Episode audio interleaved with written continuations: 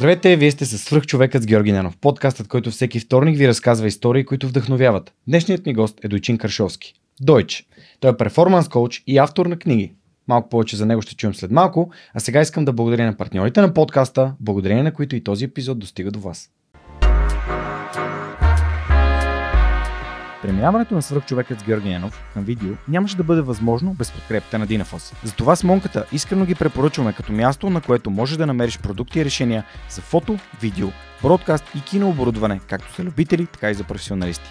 От създаването си през 2003 година екипът на Dinaforce има една основна ценност – да работи за клиентите и за общността. В техния шоурум или по телефона ще получиш качествена консултация за това как лесно и изгодно да оборудваш твоето студио. Разбери повече на dinafos.bg. Използвай промокод SUPERHUMAN21, за да получиш свръхчовешка отстъпка. Дойч, здрасти, благодаря, че прие поканата да участваш в свръхчовекът. Радвам се, че си тук. Здрасти. Най-после се оцелих ми. Точно разказвах как аз само преминавам през София в неудобни времена и този път наистина благодаря за поканата. Страхотно студио. Започнали сме от нищо, стигнали сме до тук и това е само Браво. стъпало по пътя нагоре. Браво. Знаеш, отдавна си говорим. Много хубаво това, което правиш. А, така, адмирации. Винаги съм те а, така разпращал на приятели, които даже не знаят какво е подкаст, но сега слушат редовно. Благодаря ти. Всъщност, а, доста често ми се иска, малко контекст да дам. А, ти си живял дълго, дълги години във Варна, емигрираш, взимаш зелена карта, отиваш в Синсинати, живееш в Синсинати и всъщност си българин, който регулярно се прибира а, в България. И такъв тип хора, хора, които по-малко се връщат към България, са ми много важна аудитория. Тоест, ако успеем и чрез твоите приятели, твоите познати, хората, които са българи зад граница, да достигнем до тях с историите на, знаеш, какъв тип хора Да. ми гостуват. Хора като Васил Терзиев, Атанас Симеонов, Да. а, професор Мартин Вечев и кой ли или още не от а, хората, които наистина тук се посветлили да а, превръщат мястото в едно по-добро място в, чрез менторство, подкрепа, ресурси, ангелски инвестиции, какво ли още не. Лазар Радков и така нататък, то а, тези хора зад граница може би ще си кажат, бе, много интересно, моля аз да им помогна на тия хора, мога ли аз да си взема една кауза, един проблем, да взема знанията, които съм натрупал тук на Запад и да ги върна в България, така че да направим място по-добро за всички. Много точно си се ориентирал, защото има страхотен потенциал в тези, нали, в тази точно българи, които а, гледат навзад към България като място, където да, да върнат нещо. Нали, това, което са научили, това, което могат. Аз на Монката разказвах точно, че в самолета си бях изтеглил и слушах, може би, най-дълги епизод, който съм слушал напоследък. Последния с а, Мартин Вечев, професор Вечев. Беше много интересно и ето той е точно такъв пример. М, Доста по-малък е от мене, но върнал се е тук и прави нещо страхотно, което надявам се да промени тотално не само нали, България, ами света. Това е страхотно нещо. Между другото, ти може би не знаеш, че Mastermind групата, която правя, тя започна оригинално като а, с името ам, Mastermind а, for Expats, за експати. Защото казах си, това са много нали, интересни хора, българи, които живеят по цял свят, които имат нужда от а, коучинг. Хайде да видим какъв коучинг можем да им предложим. И първата група беше пръсната по цял свят. Имаше жена, дама от Италия, Франция, Германия. Беше много готино и така се заформи тази концепция да предлагаме коучинг, който е за хора, които са осъзнали необходимостта точно от този коучинг. То малко стои като параграф 22, но искахме да изпитаме какво искат те, тези хора, от какво имат нужда. Първото, което трябваше да направим е да сведеме ангажимента до минимум. И така дойде тази концепция. Дай ми 15 минути от деня, сега ще ти помогна да избереш какво да правиш в тях, което е най-важно за тебе в този момент. Което е основната водеща нали, линия в Mastermind групата. И от тогава насам вече колко 10 на 11-12 групи, все по-добри ставаме, вече е установен формат. а, това е основната форма, под която а, аз в момента връщам в България, така да се каже, нали, давам назад, на, или какво, pass forward, pass forward ли се казваше? Нали? Pay forward. Pay forward. Предай така, нататък. Да, предай нататък.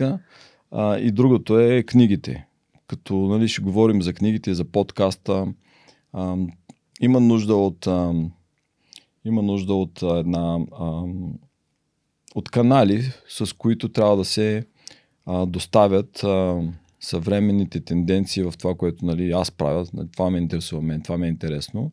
Защото по тези канали а, има необходимост да се дори достави и речника, с който идват новите неща, новата технология, новите тенденции, защото много от тия неща, ние сме си говорили с теб, идват с а, термини, които не са преводими на български и ако се преведат, дори не, стават, а, не става ясна информацията и има нужда от, от да започнат да се налагат. Примера с фитнес и уелнес е точно такъв. Добре, това с което занимаваш в момента, мисля, че стана и горе-долу ясно на хората а, и какво те движи, а, за да им разкажем история. Ще трябва да се върнем назад във времето. Go for it, както се казва. Да, нека се върнем в, в твоето детство. А, разкажи ми за, а, за твоето семейство, твоето израстване, твоето образование. Mm. Всъщност да, да, да, си, да видим какъв е бил твоя път преди да заминеш за щатите. Пътя ми беше дълъг и продължителен. а, добре, значи роден съм във Варна и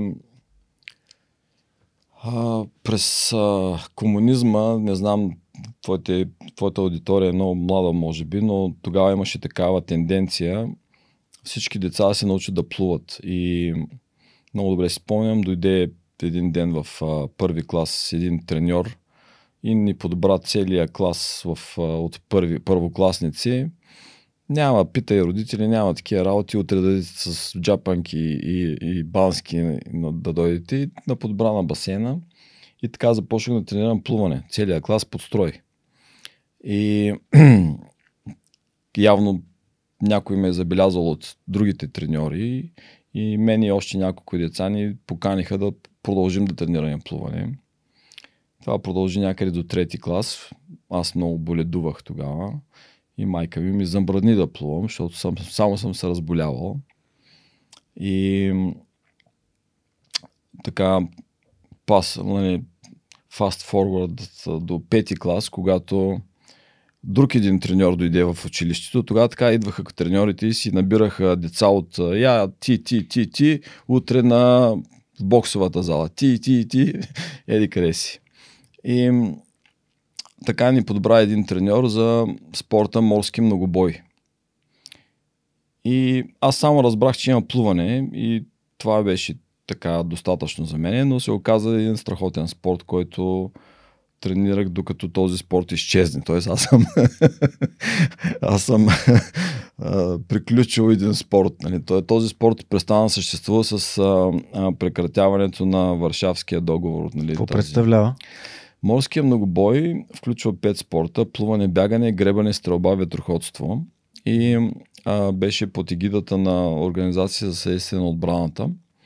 Предполагам, а, идеята е била да се подготвят а, така високо специализирани кадри за нашите специални части. Нали?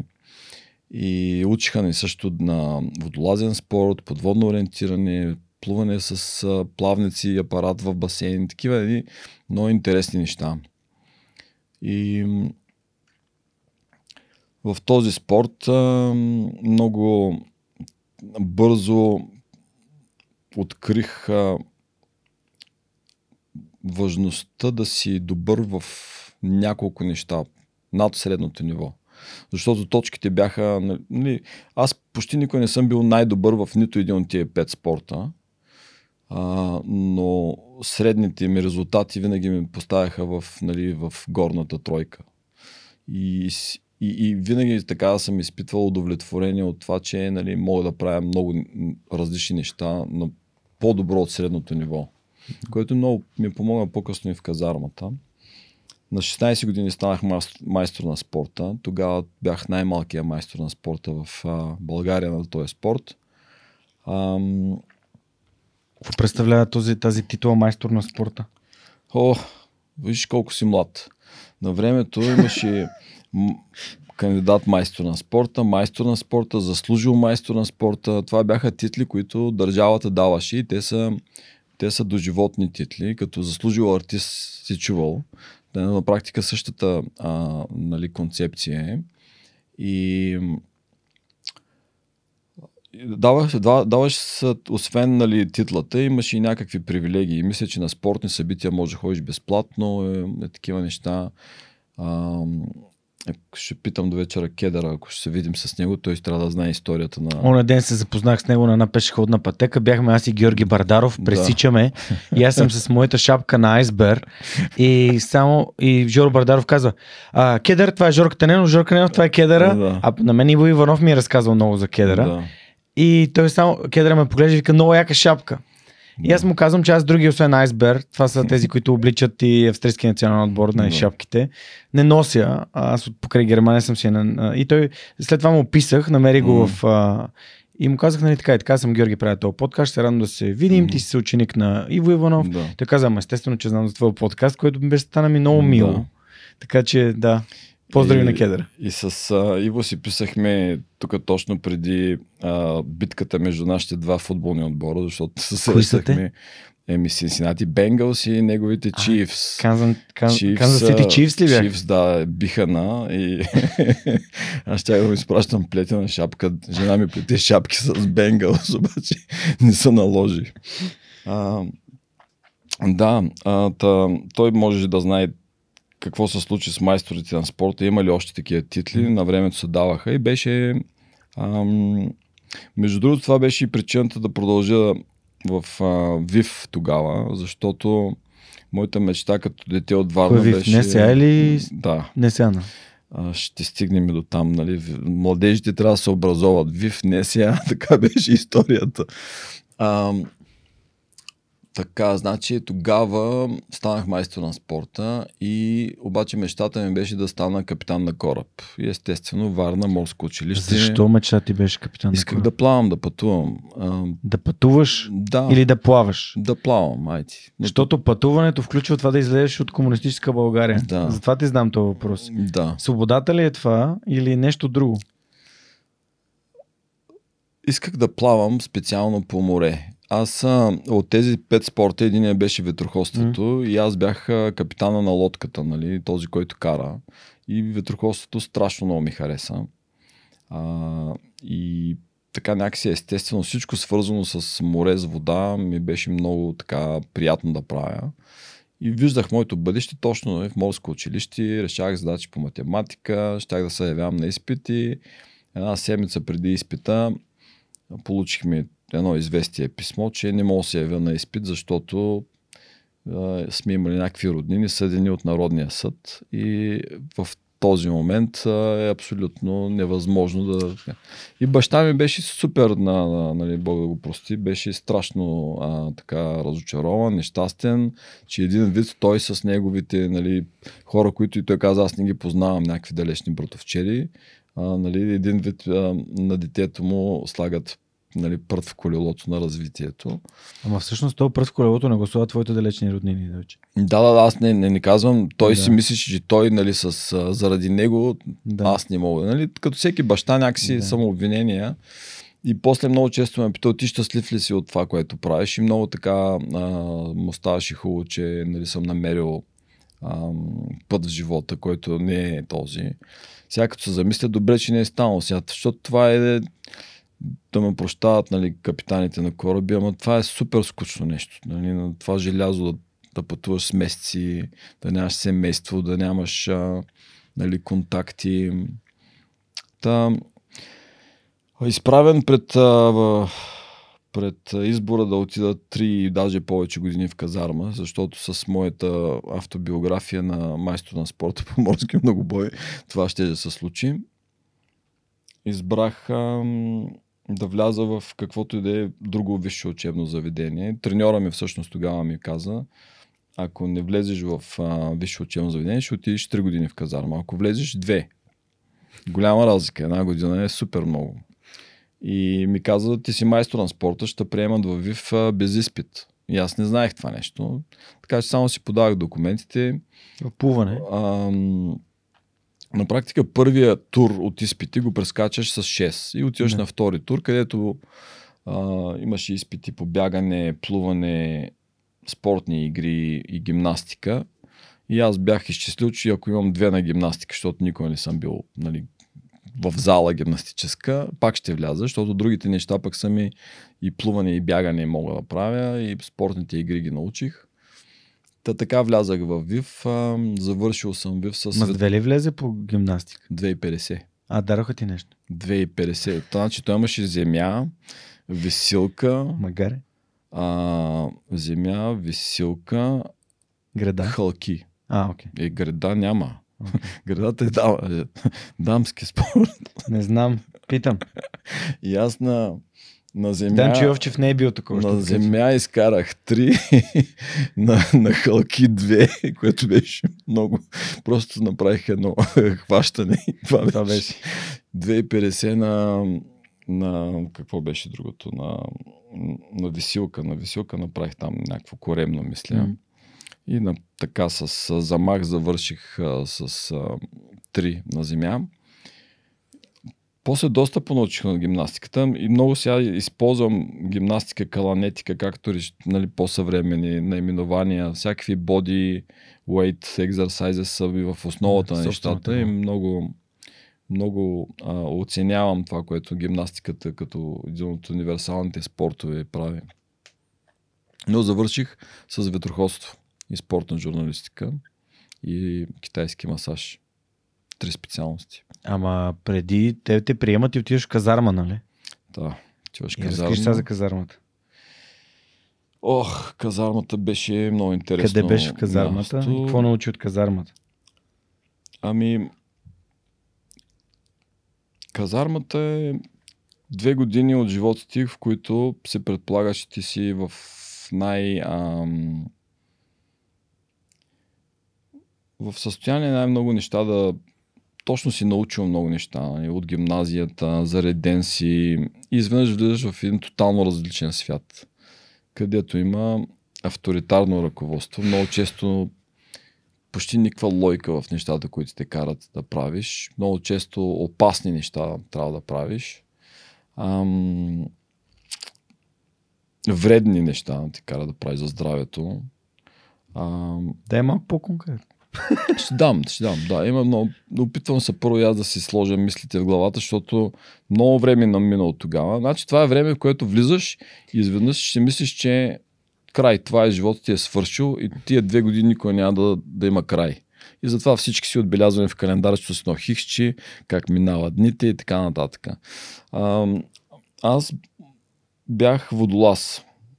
А, и служих в а, поделение 44730. Как си го спомнях, сега не знам, но това беше нали, поделението ми в Бургас. Като нашата стратегическа задача трябваше да бъде, ако един ден сме в... А, а, каква беше модерната дума? Не, Военно во- положение. не война, какво беше? Военно положение, Да, извънредно да. положение. Да, операция, нали така А. казваше. Точно днес на 24 февруари Да. думата операция Да. просто е тотално несъответстваща. Да, абсолютно. Трябваше, нали, фронта върви и на фронта трябва да се а, доставят гориво. Нали? Мгм. И то се доставя с ни тръби и тия тръби, когато минават през реки и разни други язовири, ние водолазите трябваше да ги сглобяваме под вода. Та, това беше така операционната. Никога не съм много правил за тия две години. Всичко, което правихме, беше свързано с преподреждане на тия тръби дълги 6 метра и тежащи 80 кг. От това място на това място и след това пазене, пазене на тия тръби с караул 24 часа 7. Как така някой ще дойде да ни открадне тръбите? Е такива, нали, безсмислици сега, като погледнеш. Но пък от друга страна, аз и в книгата пиша тази, която днеска между другото излезе точно, превода от български 401 фитнес. Беше първата ми книга, която на английски написах и сега я преведахме. Инвестиция в здраве се казва. И в нея така си спомням, че по време на казармата наистина си давах сметка колко много ми е дал морския многобой като комплексно развитие. Защото тогава, освен морския многобой, модерния петобой, нямаше като че много такива спортове. Триатлона го нямаше като спорт. Аз си спомням, трета-четвърта година бях в ВИВ, когато чухме за първи път за триатлон. Даже аз участвах на един от първите триатлони с една Украина колело, без скорости. И просто е така да видим. И, и какво беше? И ми направих го. До, аз и бягане бягах, и плуване плувах, и, и просто трябваше да бъда едно след друго. Между другото, в оригиналната си концепция Морския многобой също са били едно след друго събитията. Бягаш на плажа към водата, плуваш до лодката, на лодката слагаш платна и мачта, ветроходстваш и имаш общ финал. Интересен е, много интересен спорт. И казармата се научихме много да, на това, че сън е изключително важен, защото никой не ти дава време за сън. А в казармата имаше един лав. Всяко време, което не е проспано е загубено в казармата. Тоест ти се опитваш във всеки един момент да спиш, нали, за да мине времето по-бързо.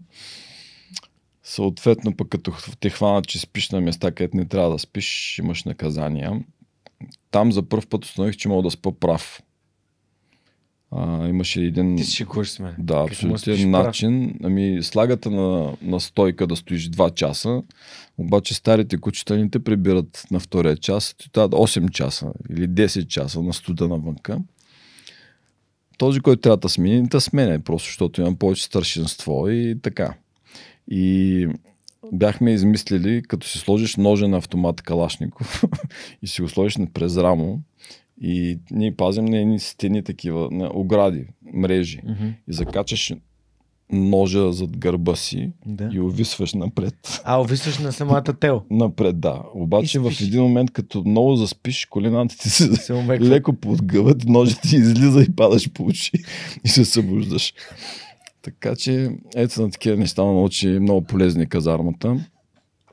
А, какви, какви знания трябва Изключително ценни да за Защото има хора, които продължават да, да обяснят колко важна е казармата, как това научи, учи хората да бъдат мъже, да поемат отговорност, така нататък. Ама аз не познавам човек, който ми е казал колко много полезни неща е научил от казармата.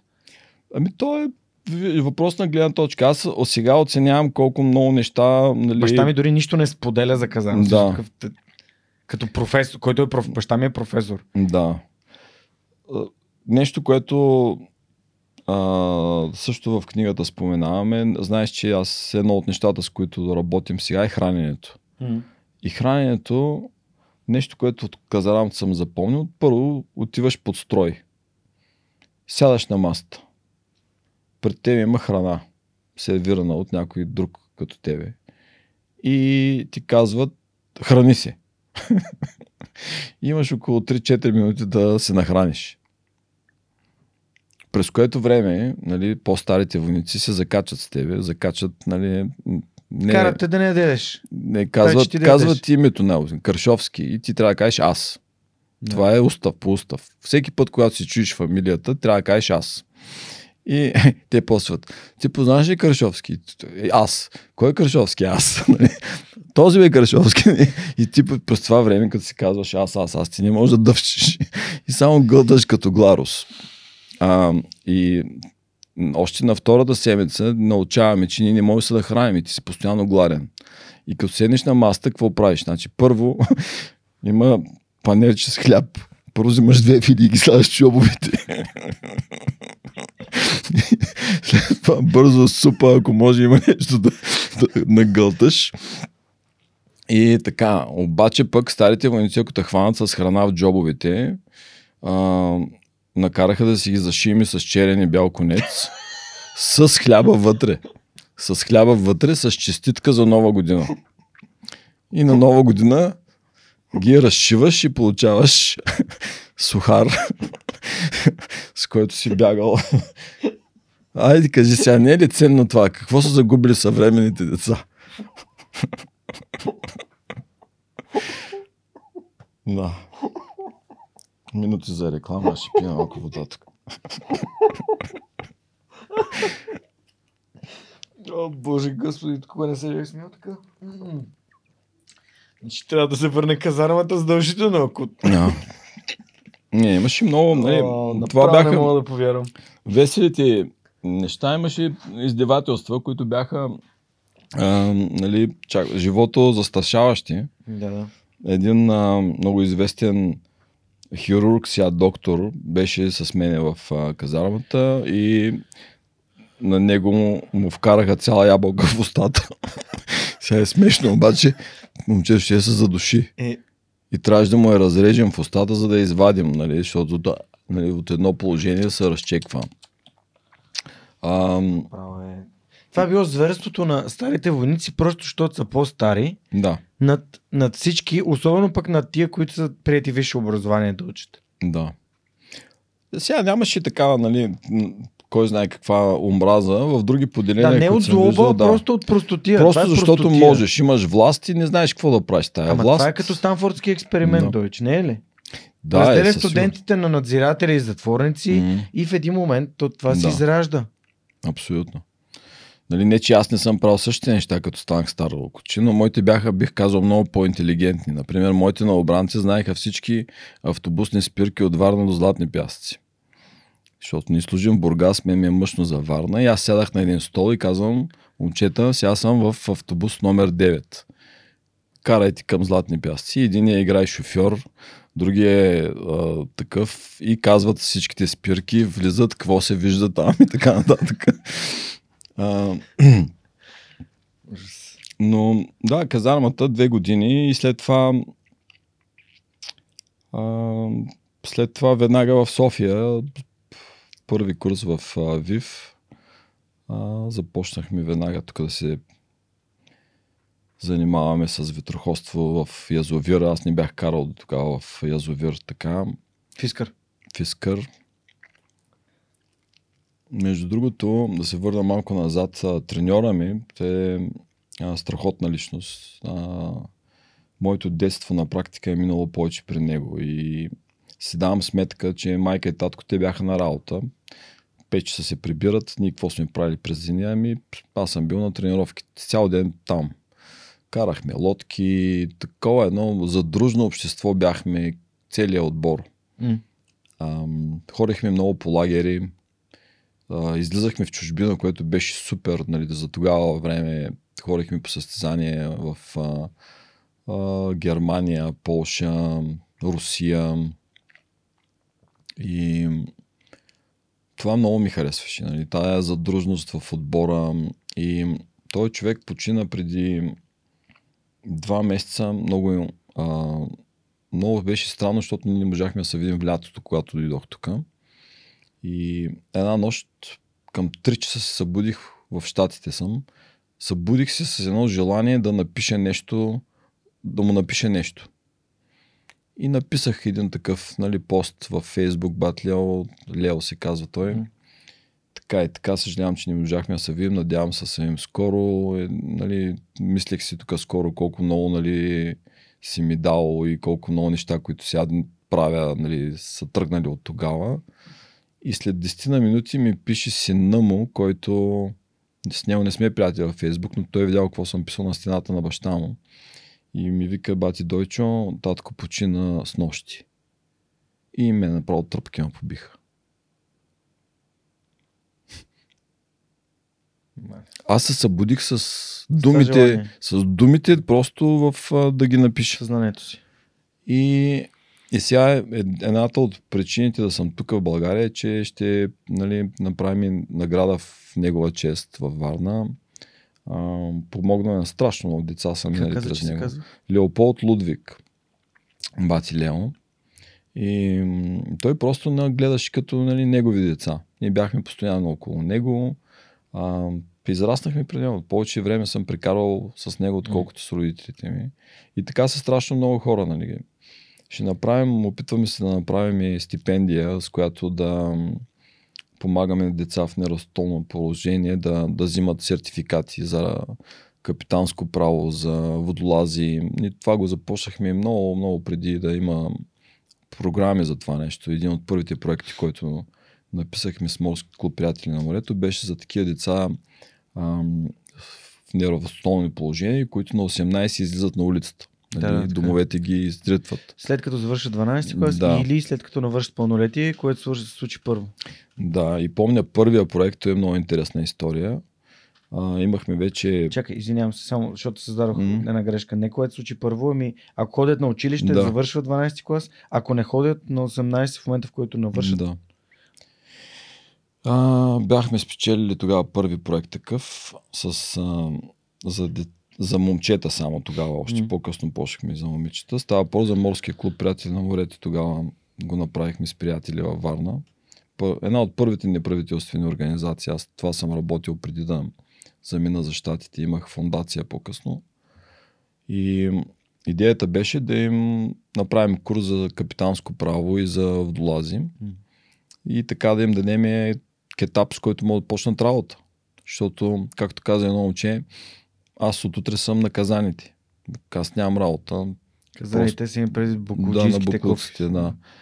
И ние буквално ги взехме от училището в деня, в който завършваха. Но проекта ни започваше една седмица по-късно. Тоест нямахме пари да ги настаниме за една седмица. Имаше дупка. И тогава обиколих приятели с яхти. Тогава нямаше много хора с яхти. И викам, пичове, дайте да настаним тук едни деца за една седмица в лодките да спят. Нали, Няма хотели тогава, няма такива неща. Коя година е това? Ами това трябва да е 98 година някъде. Мгм. И настанихме ги. И едното дете вика, ние на такива, нали, на такива хуи лодки не сме спали. Беше много интересно нали, как тия всичките деца после се отнасяха към нас. Те станаха големи, станаха членове на клуба, сега много от тях са инструктори, но няма, няма да забравя едно момче, като се върна от... ам, нали, назначиха го на работа в армията и, както се казва, дали, дали му една шапка пари тогава. Много пари получаваха в сравнение с другите военните. И той казва на моята приятелка, която сега е а, председател на клуба, Морския клуб Приятели на морето, Дарина Иванова. Дарино, тия всички пари за мен ли са?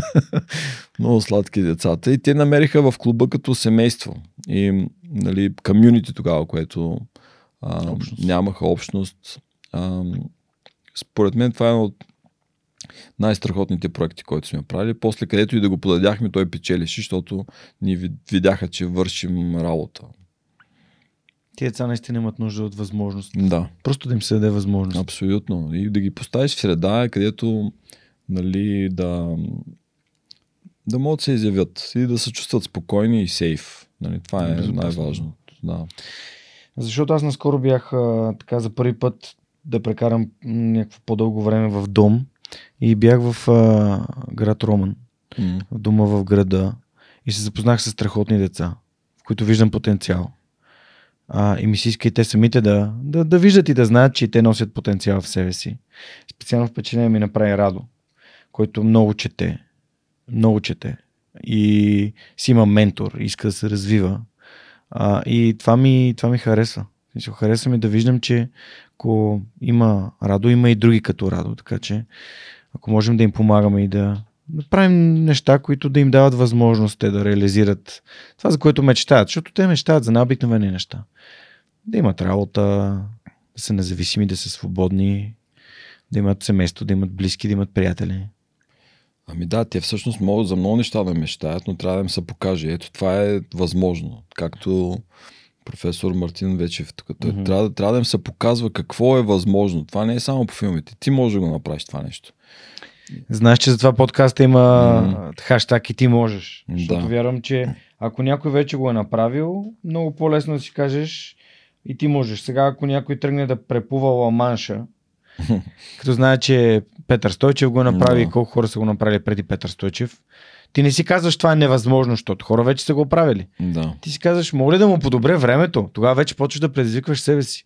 Но другото, трудното, да допуснеш, че е възможно. Защото като започнах с подкаста, всички бяха, не се занимай то в Да. България. Подкаст. Къде се занимаваш с подкаст, то тук никой не слуша, никой не гледа, то пък няма видео, твоето нищо няма да стане, ти нямаш образование. Да, да. Добре, а Дойч, всъщност в какъв момент кандидатстваш за зелена карта и защо кандидатстваш за зелена карта? Ох, това беше много смешна история. Тогава... Е, след каза... две-три- не мога да биеш казармата, извинявай. О, не. Казармата, нали, то... Имаше един период, в който спряхме така някакси по споразумение да говорим за казармата. Няма, кажем, повече няма да се прикаме. И изведнъж живота ни взе да ни предоставя всякакви нови нали, неща. Аз имах а, фундация тогава. В един офис бяхме Обществения център за околна среда, приятели на морето и моята фундация Mayday във Варна. Mayday. Mayday, да. Като нали, тогава я направих като инструмент за а, осъществяване на обществено полезни проекти.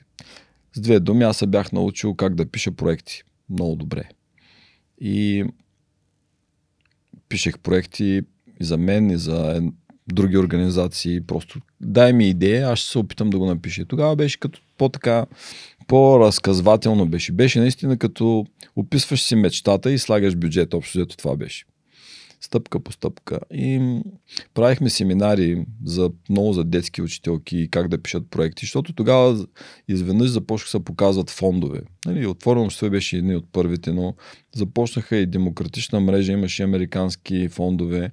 И тия фондове бяха налични за обществени инициативи.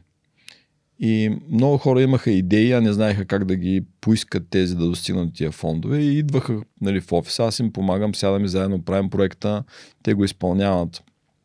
И това много ми харесваше, защото ми даде възможност да, така, да се срещам с много интересни хора и да им помагам да си осъществяват а, нали, мечтите просто с едно, нали, в крайна сметка понякога едно финансиране ти трябва да си осъществиш мечтата. А пък много често се оказваше, че а, ако им откажат финансиране, те казват, ама то това не е толкова страшно, мога я да го направя без финансиране, което беше много интересно, нали, очудващо. Аз като сложа всичко на хартия като му направя един план, ми аз мога и без тези пари. Нали. То толкова ми хареса процеса на писане и като го опиша, то става реално. И... Магията да пишеш, да сваляш мислите си на хартията. Да. И това страшно ми харесваше тази работа. И тогава имахме една секретарка в офиса, която един ден дойде и каза, ще пускам, ам, нали, как се казва там, лотарията за зелена карта, искате да, ли да лотария. пусна?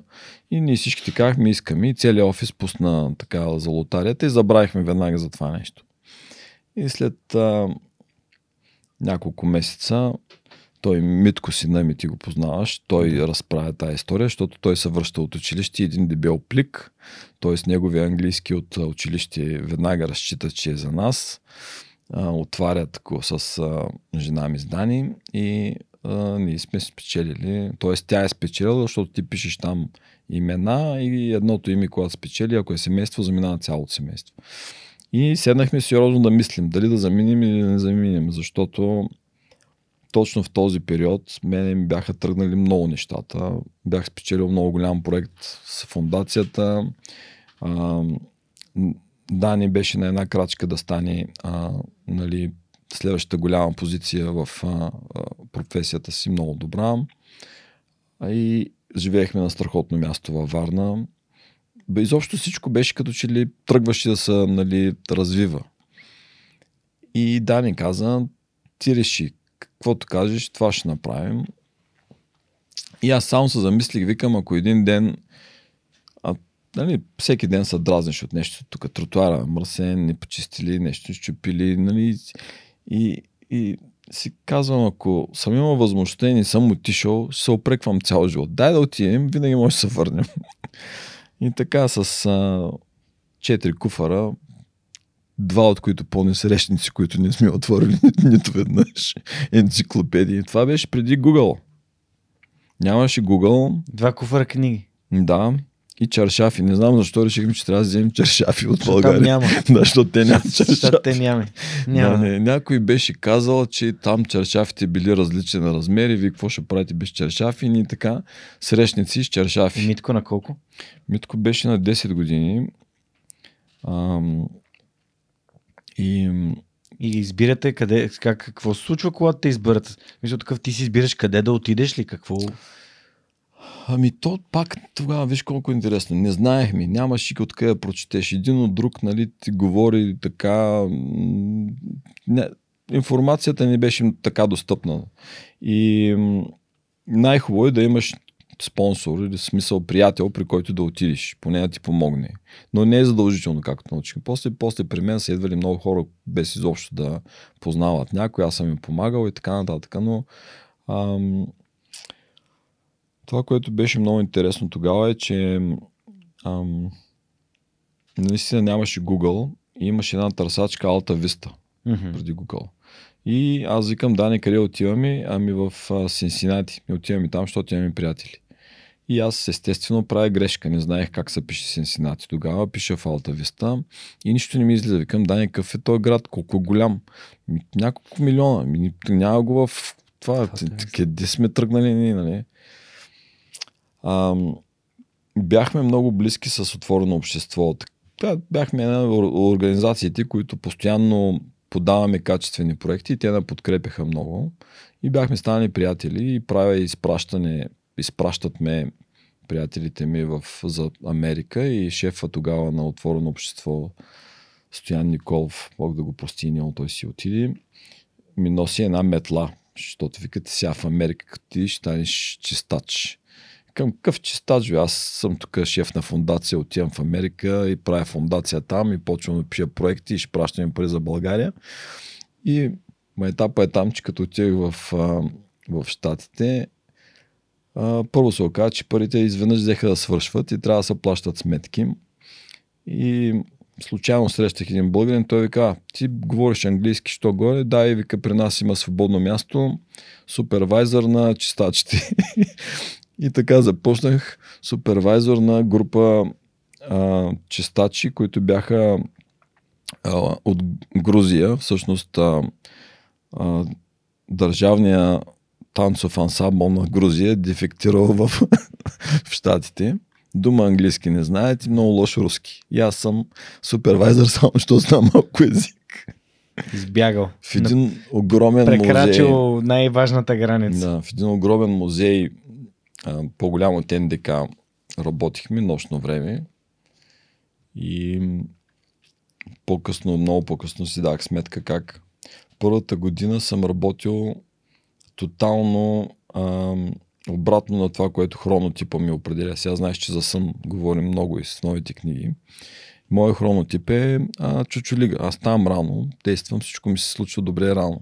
А тогава работа ми започваше в а, 5 след обед до към един с вечерта. Докато се прибира става 2, легнеш, не легнеш и на другия ден един от ти е замътено, докато отидеш пак на работа. На практика дните ти свършват. Втората година работих за Кока-Кола, а там работата ми започваше в 3 сутринта и когато свършиш там. И тотално различна смяна. И това беше най-мизерният ми пери- период в живота, като нещастен, натрупах килограми, бях сприха в, а, нали, тотално зле. Докато не си давах така сметка, че трябва да се грижа за себе си. Аз съм спортист, не съм ходил в джим, там не знаех нали, Фитнес. фитнес.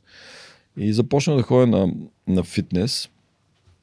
Първо да плувам за себе си и после гледам едни момченца там, едни черни фанелки, показват разни упражнения. Ами Аз като ги гледам, те нищо не разбират. Нали. Я викам и аз да видя, нали мога да почна и аз да тренирам хора. И питах в нашия фитнес и ми казаха, ми трябва да имаш сертификат. Какъв сертификат искате? И ми такъв. Отидах вкъщи, направих сертификата за онлайн за 24 часа, станах треньор. После се оказа, че аз имам мастър на мастър дегри от... нямало нужда от такъв сертификат. Но, anyway, сега. Да, не сега, но това ми даде така ам, да видя колко всъщност знаят тия момчета там, защото ти буквално имаш едни въпроси, които ти се задават, които ако ги сбъркаш, може да се поправиш и няма човек, който Да не може да направи да, не, да не може да вземе сертификат. И започнах да работя. Изведнъж а, ми се напълни, нали, то много, много голяма разлика от това, което аз знаех като подготовка от ВИВ, нали, с биомеханика, с а, физиология, пък и с хранене и така нататък. И ми се напълни от а, нали, 12 часа, които бях отворил за работа там. През 30 минути имах клиент, значи съм имал по 14 клиента на ден. И и един от клиентите ми много се ядосваше, че не може все да си скеджува време с мен, защото се се запълва. И ден ден ми вика, виж сега, ти си много добър треньор, що не си направиш фирма. И аз ще стана първият частен клиент. И аз ще спечеля и ти ще спечелиш, защото ти ще имаш време за мен. ще имаш време и за себе си, вика, защото така не може. Не гледай колко време ти си нали, заед. И така той ми помогна. Имаше рожден ден вчера, аз му честитих, защото той първи а, подписваше книгата там. Как се казва? В, а, Марк. А, Марк а, се казва. Е предвид за 401 Fitness за 400 401 Fitness, да. И така започнах всъщност с а, а, One to Go Fit, компанията ми в Штатите, която и до ден днешен е тази, която ми плаща сметките. А, тя в последствие стана аз започнах да работя с много а, very important клиенти, нали, такива, VIP. които VIP клиенти, които ам, хора, които взимат много важни решения или които много изключително държат да са да са здрави и да живеят дълго. Сега това е новото нещо, което предлагам аз повече. Не е толкова мускули или отслабване, колкото дълголетие. И дълголетие с здраве. Нали? Това е разликата. И ето тук е нещо, което а, аз се опитвам винаги да говоря. Имаш дължина на живота, което на английски е lifespan. Ние нямаме такава дума на български. Имаш и дължина на здравето в този живот. Health span. И тия двете неща са понятията, с които аз работя като перформанс коуч. Ние искаме да има много минимална разлика между те. Колкото си живял, толкова и да си здрав. Да нямаш период в живота, който да си болен, да си в тежест на роднини, на приятели и да не можеш да самообслужваш. Това е нали, нещастие. А, и има начин това да се постига, ако го планираш. Тоест да планираш така живота си, че ти да до последния си ден да правиш нещата, които те вдъхновяват и си самостоятелен най-важното. Тоест ти реално така през нуждата да имаш повече време за себе си и през идеята на един от mm. американците, т.е. носител на идеята Земята mm. на неограничените възможности, създаваш своята първа компания. For profit, защото ако приемем, че фундацията ти е да. не за печалба, т.е. фундация с обществена цел, обществена mm. полза, фирмата ти е One to Go Fit, е първата ти така предприемаческа инициатива. Да, първата, всъщност аз сега се мислям, аз съм, това е имам 4 или 5 компании в Штатите създадени. Значи Штатите сядаш и след 40 минути имаш компания, готова, направена с всичко готово да работи. В това отношение и достъпни фондове, към които можеш да кандидатстваш, за да стартираш с бизнес. В това отношение тази страна наистина има неограничени възможности. Имаш идея, go for it, нали, пробвай я. И а, аз съм пробвал и съм много провали. Чакам да ме поканя на Грозданова. Сега бяхме с нея. Казах, ще ти опладне един факъп найт от, от начало до край. А, създадахме с приятели, например, с, а, Българиан голф. Чухме, че в България ще се правят голф игрища и казахме, пичове, ние сме в страхотна позиция. Дай, че ще изнасяме втора употреба голф. голф оборудване за България. Даже си направих една командировка. Тук дойдох, обиколих голф игрища. Тогава един човек ми каза, тук ние ще строим къщи по тия игрища, ще ги продаваме. Нагласили сме нещата, не се занимайте общо взето и, и така се отказахме. Което буквално значи правим голф игрища, за да променим а, статута на терена и после ще строим. Ами, не съм се задълбавал после какво стана, но интересното е, че за да стане популярен този спорт много, можехме много бързо да напълним тук нали, пазара с употребявани голф стикове mm-hmm. в перфектно качество и щяха от малки деца до големи да играят. А сега той като че ли малко го усещаме, тук е елитарен този спорт. И отивам на голф, така е малко по-като... Ам, не всеки може да си го позволи, точно защото е и скъп. А нали, в Америка е масов спорт. Всеки хори на голф от мъничък до... Това е интересно. Но както е, тази е една от компаниите, които не, не работят. Другата беше BG Marine Zone, където щяхме да вкарваме яхти. Аз нали се клоня към щупени от ураганите mm. яхти, да ги носим тук с един приятел в България, да ги оправяме и така. И там не отиде на добре работа. После едно бънджи имах, с което скачиха деца в едни молове. Там беше супер успешно до определено време и после спря да е успешно. Но е така, не, изпробваш някаква идея и веднага имаш фидбак, работи ли това, не работи ли. И, а, много така се запалих от този а, предприемачески дух. Всичко може да стане бизнес. И всякакви нали, вече напоследък наистина, както казах и на Наско Симеонов, много по-важно е за мен с кого правя нещо, отколкото какво правя. Защото те нещата се променят, обаче ако имаш точен нали, екип и хора, които работят заедно с тебе, а, нещата само хубави могат да станат. Нямаш възможност да сбъркаш. Тук при теб а, записахме епизод с Олга Минева, който вече сме излучили и точно изподелях как а, си бях разширил а, утвърждението, а, affirmation на английски, а, и си го бях разширил със следното изречение. Създавам въздействащи бизнеси с хора, с които споделям общи ценности. Mm-hmm. И заедно променяме се към по-добро. Та всъщност наистина е много важно с кого правиш бизнес. Да. За мен е важно. Явно и за теб е важно. Добре, а, всъщност какво си научил от тези провали в тези бизнес начинания? Има ли някакви уроци, които си служават да бъдат споделени? Ами първият е да... Най-важното беше за мен, че да ги, да ги убивам бързо. Ако не работи, трябва веднага да го убиеш. Те, между другото, знаеш, че в Google имат такъв Говориш отдел. за бизнеса тук, бизнеса, не на да. насилието. Да, не насилието, да. още да. Знам, че има цял отдел. Има цяло, идеята. Да, да, нали, те погребват и празнуват, когато погребват една идея и като погребвате, защото екипа, който е разработил, всъщност е имал смелостта да дръпне шалтера, защото нали, ако не го дръпне и преследва егото си, нали, доказано е, виждало се от практиката, че може цялата компания един да дори се затри, ако има едно кранче, откъде изтичат ресурси постоянно. И като видиш, че нещо не, нали, не се влюбва в идеята си, нали, тя е просто стъпка. Урок. Затваряш и продължаваш. Не го, не го мисли. Нещо друго ще дойде. Абсолютно съм съгласен. Добре, а разкажи малко за убиването на идея, защото всъщност това е. Ам, всеки от нас изима различни работещи похвати, дали през а, гостуването mm. на хора в свръхчовека, дали през книги, подкасти или неща, които слуша или срещи, на които присъства. Аз също много често си открадвам такива неща, които прилагам.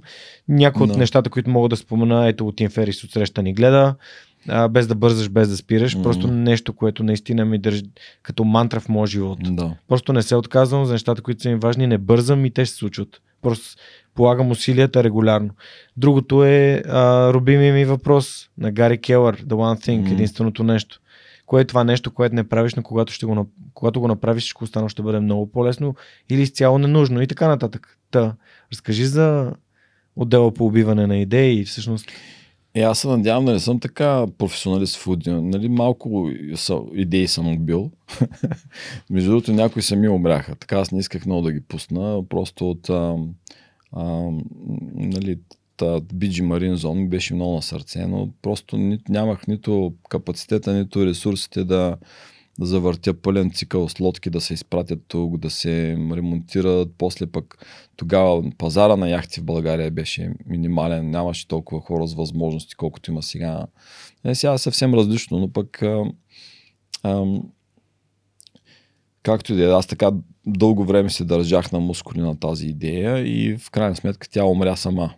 Нали, аз не съм я помогнал много. Но това, което е много важно според мен е какво е важно за тебе. Трябва да знаеш какво искаш, нали, какво търсиш. И нещата, които искаш, се сменят постоянно.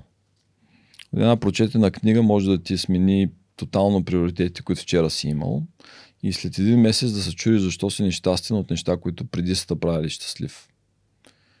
И има едно упражнение, което аз правя с сина ми започнахме да го правим, когато той реши да напусне колеж. И аз тогава му казах, тати е окей, нали? Аз ще нали, подкрепям те, обаче трябва да имаш план. Дай им какво правиш. Mm. И тогава доста четях, а, нали, заради него исках да съм, нали, да му мога да състояние да му помогна. Четях много психология приложна и попаднах на един тест на един доктор. Той е малко луд, но теста му е горе готини. Ние в мастермайн класовете го ползваме, доктор Демартини. Той има един тест за оценка на ценностите, на приоритетите в живота. Отговаряш там на въпроси за около 15-20 минути. А, може и с тебе да сме се приказвали за него. За около 15-20 минути правиш този тест и излизат 5-6 области, които точно в този момент, базирано на твоите отговори, това са най-важните неща в твоя живот. И ти ако нямаш точно тези неща в, а, в, в, в, всеки ден от живота си, ти ще си нещастен, каквото и да правиш, каквито и успехи да имаш. И това е много хубаво да го сверяваш, защото като си погледнеш деня назад календара и погледнеш, окей, какво от тия неща, които правих днеска, а, пасва с нещата, които са важни за мен от, нали, от моите отговори. Защото ти си той, който отговаряш, mm. не някой друг. И,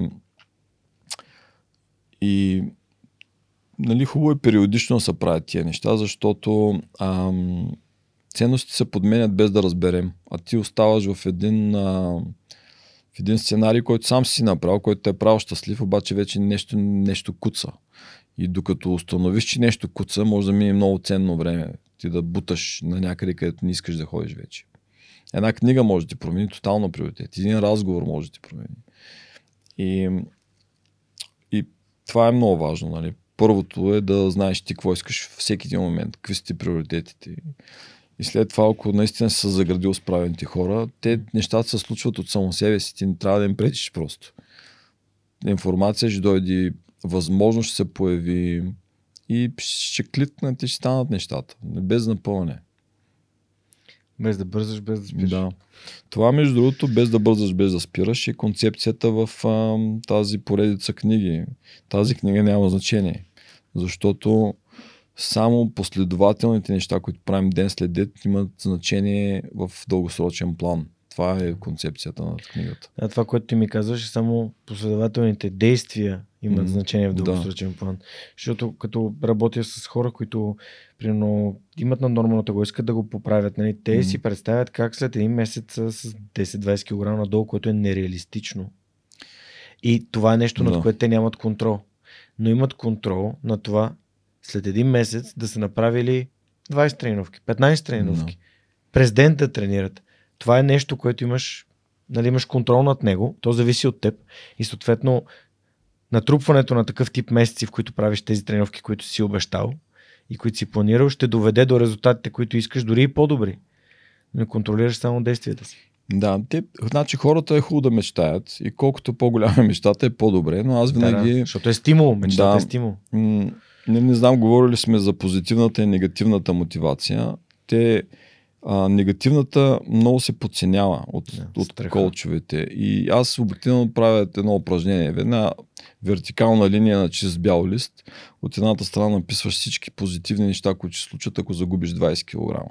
Нали, всичко, което щастливо ще направи да се, да се чувстваш.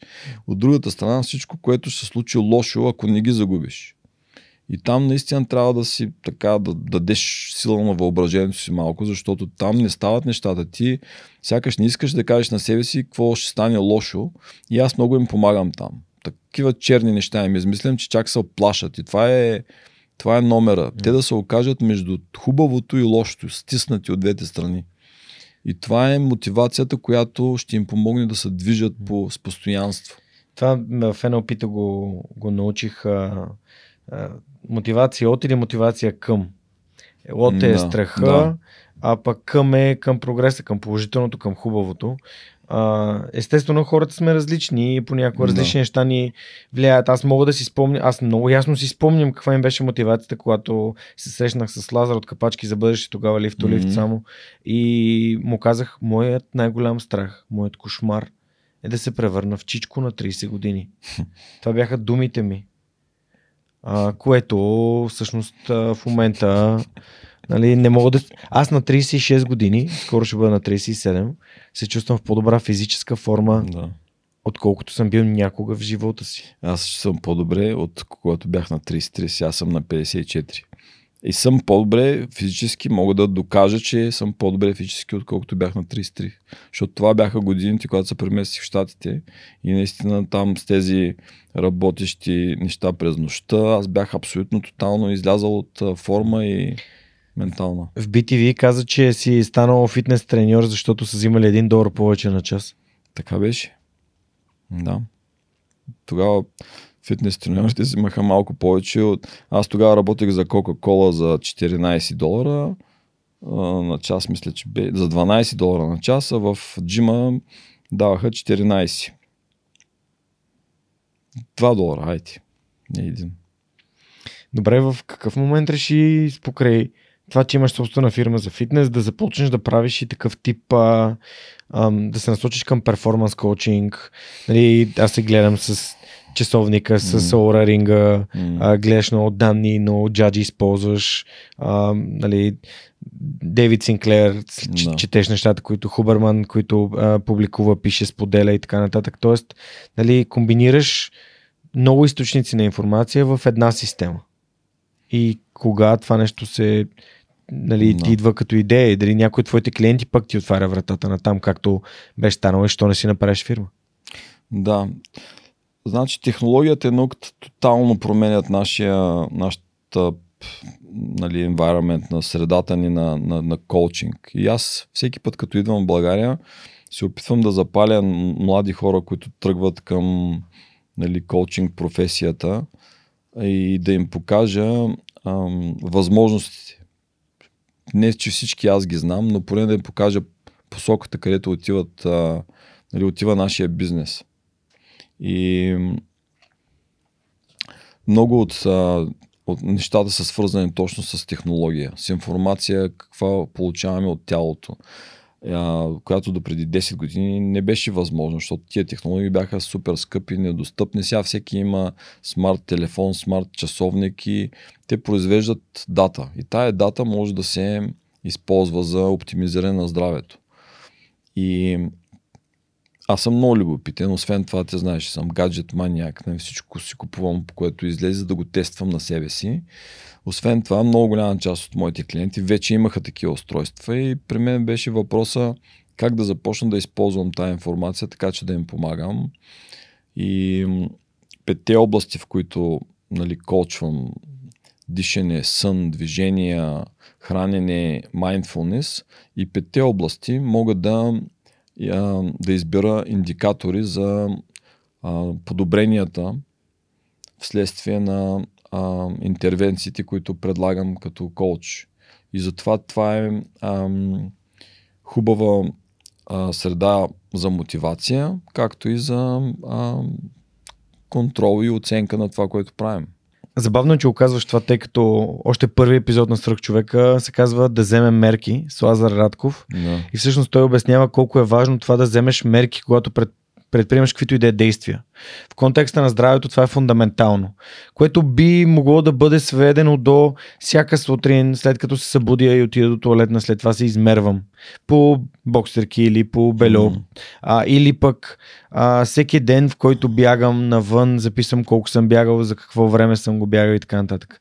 Или пък с каква храна се храня, в колко часа се храня, как се чувствам. Тоест, ако можем да обективизираме нещата, с които работим и ги превърнем в данни, както ти каза, ние можем да работим така, че да постигаме по-добри постижения или поне да познаваме по какъв начин лостовете можем да движим, така че постиженията ни да отиват в посоките, в които ни искаме. Да. Значи в, в света, в който живеем, сега докато си говорим, със сигурност излизат разни нови устройства, с някой ги е създал и те ще произвеждат нова информация. И ние ставаме все по-засипани с информация. И това все по-малко ни помага да взимаме решения. Нали, това е като парадокс. Много информация, ти се все повече Загубен си. И а, нали, моята работа е на коуч е всъщност да помагам на хората да предприемат стъпка, да направят действие. Mm-hmm. И даже в тези мастермайнд групи, които правим сега, затова предупреждавам на хората. Тук ще получите малко информация. Всичката информация обаче, която ви казвам, ще бъде такава, че да ви помогне да предприемете действие. От там нататък, ако искате, любопитствате, ще ви давам още какво да четете. Нали? Но най-важното е да направите действие. Тя затова книгата се казва, поредица се казва, тая книга няма значение. Защото няма значение какво си чел, какво знаеш, какви титли имаш, ако не го прилагаш. И а, в контекста на това, което казваш ти, всъщност ти каза, ти описа един алгоритъм. Всеки път, когато правя това, всеки път, когато точка, точка, точка, правя това. И ние, хората, ние сме направени така, че да работим в матрици, да си измисляме, следваме поведения, които са а, вече записани. Ставаш сутрин, повтаряш едно и също нещо. Отиваш на работа, поставяш. Не, ние даже не го осъзнаваме. И част от перформанс коучинга е да помогне на хората да направят, а, да си направят сами работещи за тяхното здраве и дълголетие алгоритми, които им помагат. И как става това? Ами към някой вече изграден алгоритъм закачаш друг. Всеки път, когато чакам да ми стане кафето, правя бокс дишане или друго упражнение дихателно. Всеки път, когато... Да, Това е като взето директно от Atomic Habits, атомните да, навици на Джеймс Клир. Да, ами той там използва нали, такива а, принципи, по, по които а, трикове да се изграждат навици. Нали, това е само един пример, но а, смисъл, ако направиш нещо автоматично, то ще ти отнема по-малко енергия, по-малко воля ще влагаш в него, за да го правиш и така ти ще освобождаваш време и друга енергия. Тоест ти искаш всичко, което е от значение за твоето здраве, да го автоматизираш. И как се автоматизира? Ще го ревърс инженерваме, ще го направим на малки части, ще го вкараме в твоето ежедневие. Сега, а, нали, всички сме чували за баланс между работа и, и живот, нали? А, обаче това е стара концепция. Work hard, play hard вече не работи. Защото ако си го представим като едно махало, work hard, play hard в другата страна. Всеки път, когато ти минаваш през средата, където всъщност е баланса долу, ти минаваш с една огромна скорост и velocity, което е стрес. И новата концепция, която се налага вече нали, навсякъде е всъщност work-life integration – да интегрираш живота и работа едно в друго, като гребен да влязат навсякъде. И тогава ти нямаш почивен ден, обаче нямаш и работен ден. Всичко ти е работа и почивка. И, и аз съм така. И си говорим, ето и с а, Наско Симеонов. И той казва, и аз нямам почивен ден, аз всеки ден имам разговори и всеки ден работя по-малко. Тоест, ти никога не спираш да работиш, но нямаш и огромен стрес. И сега това нещо вече как да помогнем на компаниите да, да го имплементират в тяхната бизнес организация. Много интересен проект. Сега го започваме с а, приятели, пак както казваме. Важно е с кого се събереш. И, и така съм много нали, развълнуван да го започваме в България с а, точни хора и с хора, които вече знаят къде искаме заедно да отидем. И м- това са нещата, които предстоят. Добре, да те върна нещо, което каза преди малко, което ми е много ценно. Ти каза, че заминавате ти и съпругата ти ам, mm. Заедно с Митко, твоя син, за щатите, където той записва колеж. Колежа по принцип образованието в щатите е платено. Да. А, и той въпреки това дропва, да. става коледж дропаут. Други такива известни са Марк Зукърбърг mm. и така нататък. Нали.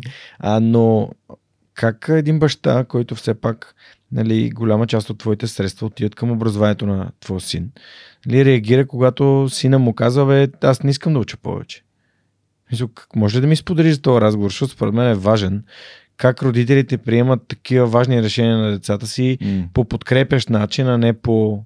Защото каза, че сте да. поставили цели, нали, сте определили плана, но все пак това е нещо, което децата, нали, родителите ти искат да имаш образование. Това е важно. Ами, да, много е важно. По принцип аз а, а, Значи ние, ние нямахме такива пари да платим. Той си кандидатства за заем, както се прави, имаше mm-hmm. висок успех и така нататък. И можете да плаща заем. Чакаме Байден да ги одобри студентските заеми. Но аз виждах, че не е щастлив в а, това и така като че ли го очаквах този нали, момент. А, сега голямата борба беше как ще кажем на майка му, защото тя ги приема по-трудно нещата. Ти ще си тук първия без висше образование, какво ще правиш, така нататък. А, от друга страна, Митко казваше, ти всичките неща, които ме ме интересуват, аз не мога да ги науча в колеж, което аз абсолютно го разбирам, защото нали, нещата, които аз напоследък съм научил и които са важни и които прилагам, а, са ти знаеш, от подкасти, от следване на хора, които правят тази cutting edge медицина и, и наука в нашата сфера. И благодарение на интернет и подкасти и предавания и на YouTube, а, а, периода от, от а, създаването на наука до имплементирането в практиката силно намаля. И аз виждам това като част от моята мисия. Всичко, което съм научил бързо в моя свят, да го докарам в а, България, в, а, нали, или за българите, с които работя по света, в а, формата на тази мастермайнд група или на личните коучинг сесии. Но с Митко да се върна тогава, той, той отиде една стъпка по, по, по-напред дори. Той създаде вебсайт тогава, който се казваше Millennium Dropouts, в който а, помагаше на деца като него да кажат на родителите си, че са решили да дропват аут. Точно този проблем, който казваш mm. ти. И а,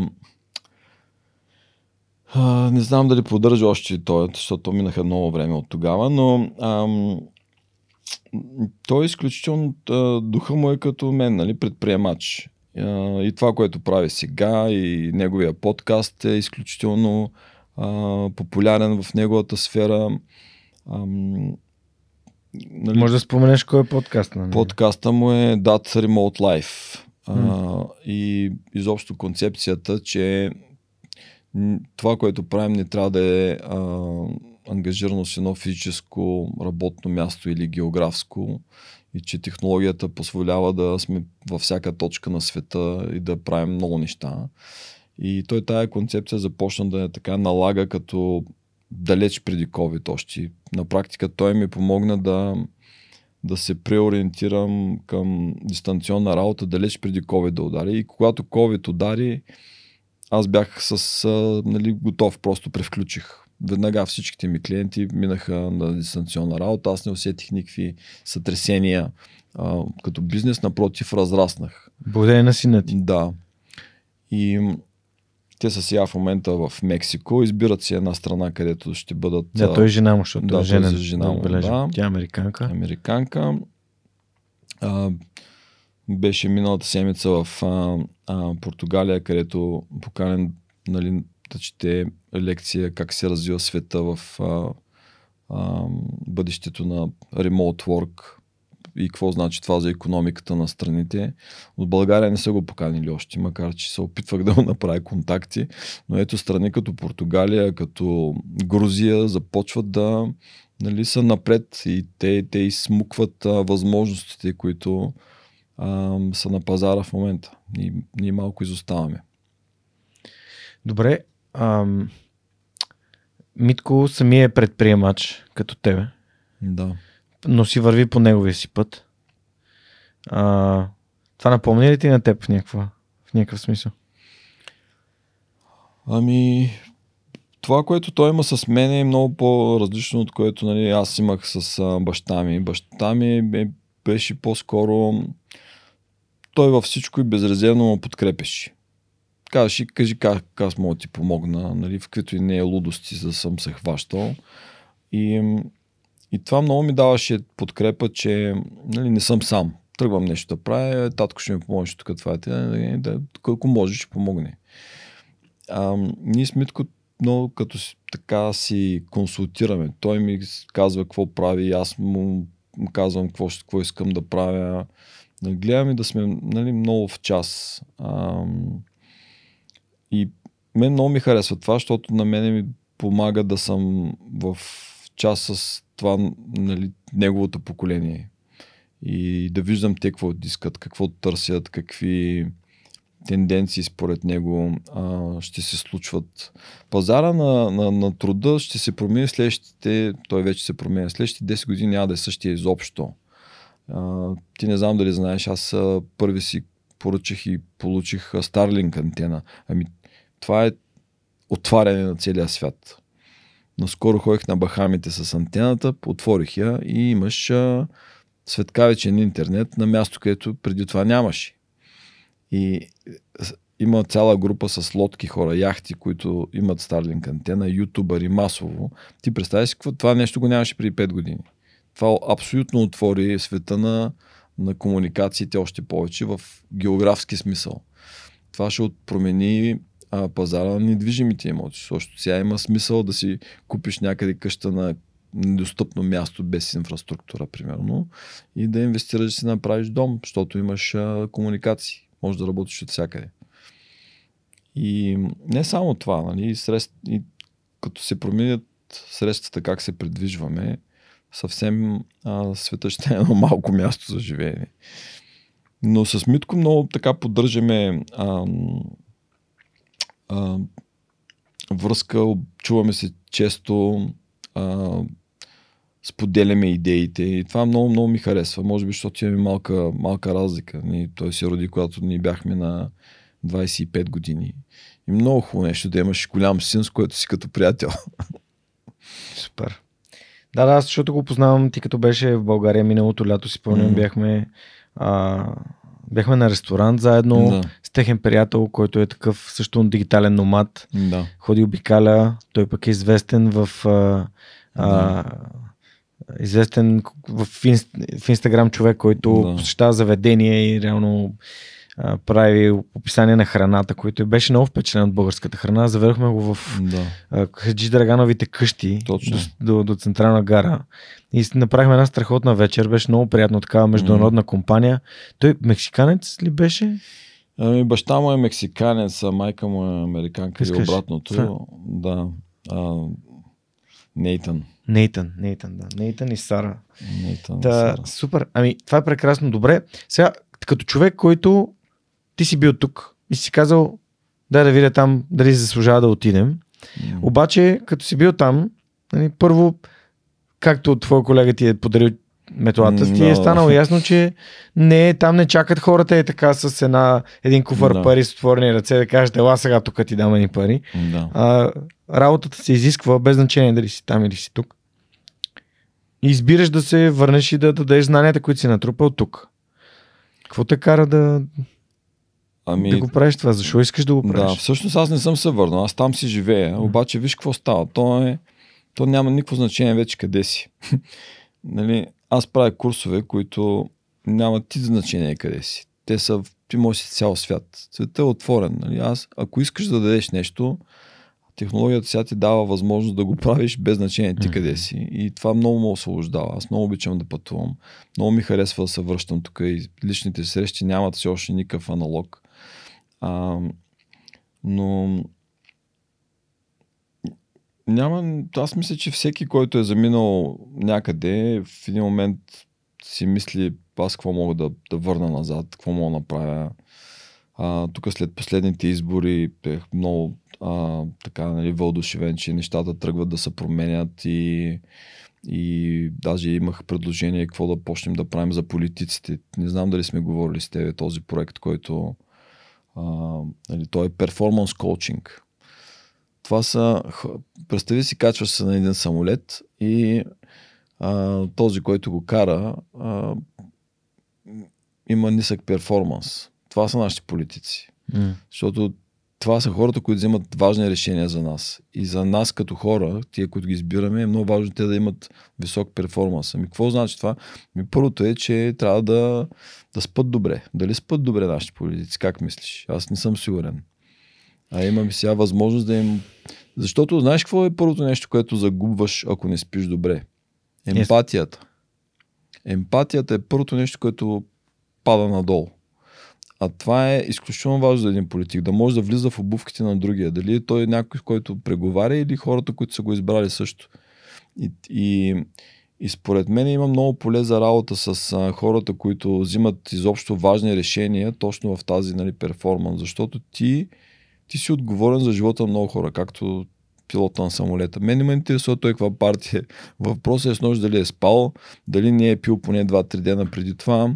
Дали да следва ред неща, които ние вече ги знаем като перформанс коучинг, какви трябва да са. И ти трябва да имаш стандарт. Ако ти си на тая позиция, ти трябва да се държиш по този стандарт. Не заради себе си, заради хората, които са те пратили там. Ако това изобщо ти е важно. Да, ако това ти е важно. И се опитахме така Мгм. да изведем това в пространството. Аз казах, че ще давам 2 часа безплатно консултации, на който поиска. Познай колко са. Е, аз мога да ти покажа. Да. Защото нали, това не е важно. Какво беше? Нямам време. о- о- Отговора беше, какво беше? Нямам време да нямам време. Да, офертата е все още на масата. Аз ще оставя тези два часа да видим. Ще се, мисля, че ще се закачат а, хора или пък аз а, ще си избера такива, които според мен нали, а, изказват моите концепции за света и ще ги потърся активно да им предложа това, което искам, защото е още по-важно пък те да са, нали, да са кондиция. Отделно, освен на писането на книги, а, за което се радвам все пак, че имам някакъв минимален принос от това да те запозная с Креми, а, ти преди около година стартира и твой подкаст, Темели. Да. Разкажи ми малко за това, а, защо реши да правиш подкаст, какъв му е формата, с какви Да. хора си говориш, защо, какво с това темели и така нататък. Ами и темелите, и книгите ги започнах от мързел. Защото в тях Чакай, казвам, хората от мързъл не правят действия. Нека да, да уточним. от мързел, който реших, че ако го направя това нещо, това ще ми спести супер много работа. Защото си казах, аз, аз като че ли повтарям едни и същи неща на всички хора, с които работя. И те са важни, аз вярвам в тия неща. Това са темелите, това са основите. И много често ние, нали, потопени в този нали, поток от а, информация, която нас залива от всички страни, пренебрегваме основните неща, които наистина са а, темелите на нашето здраве. И дълголетие, и перформанс. И си казах, аз защо не направя пет книги, в които да просто да изброя тия неща, за които съм 99% сигурен, че за 99% от хората те ще са валидни. Има малко, малко неща в сферата на здраве и фитнес, които да си сигурен, че въжат за всички. Това са така наречените, аз им казвам, фитнес а, аксиоми. Те не подлежат на доказване. Нали? И там варианта, а, вероятността да, да спорим с тебе е нисък. Тоест аз искам да тръгна от някъде, където имаме доверие един към друг и споразумение.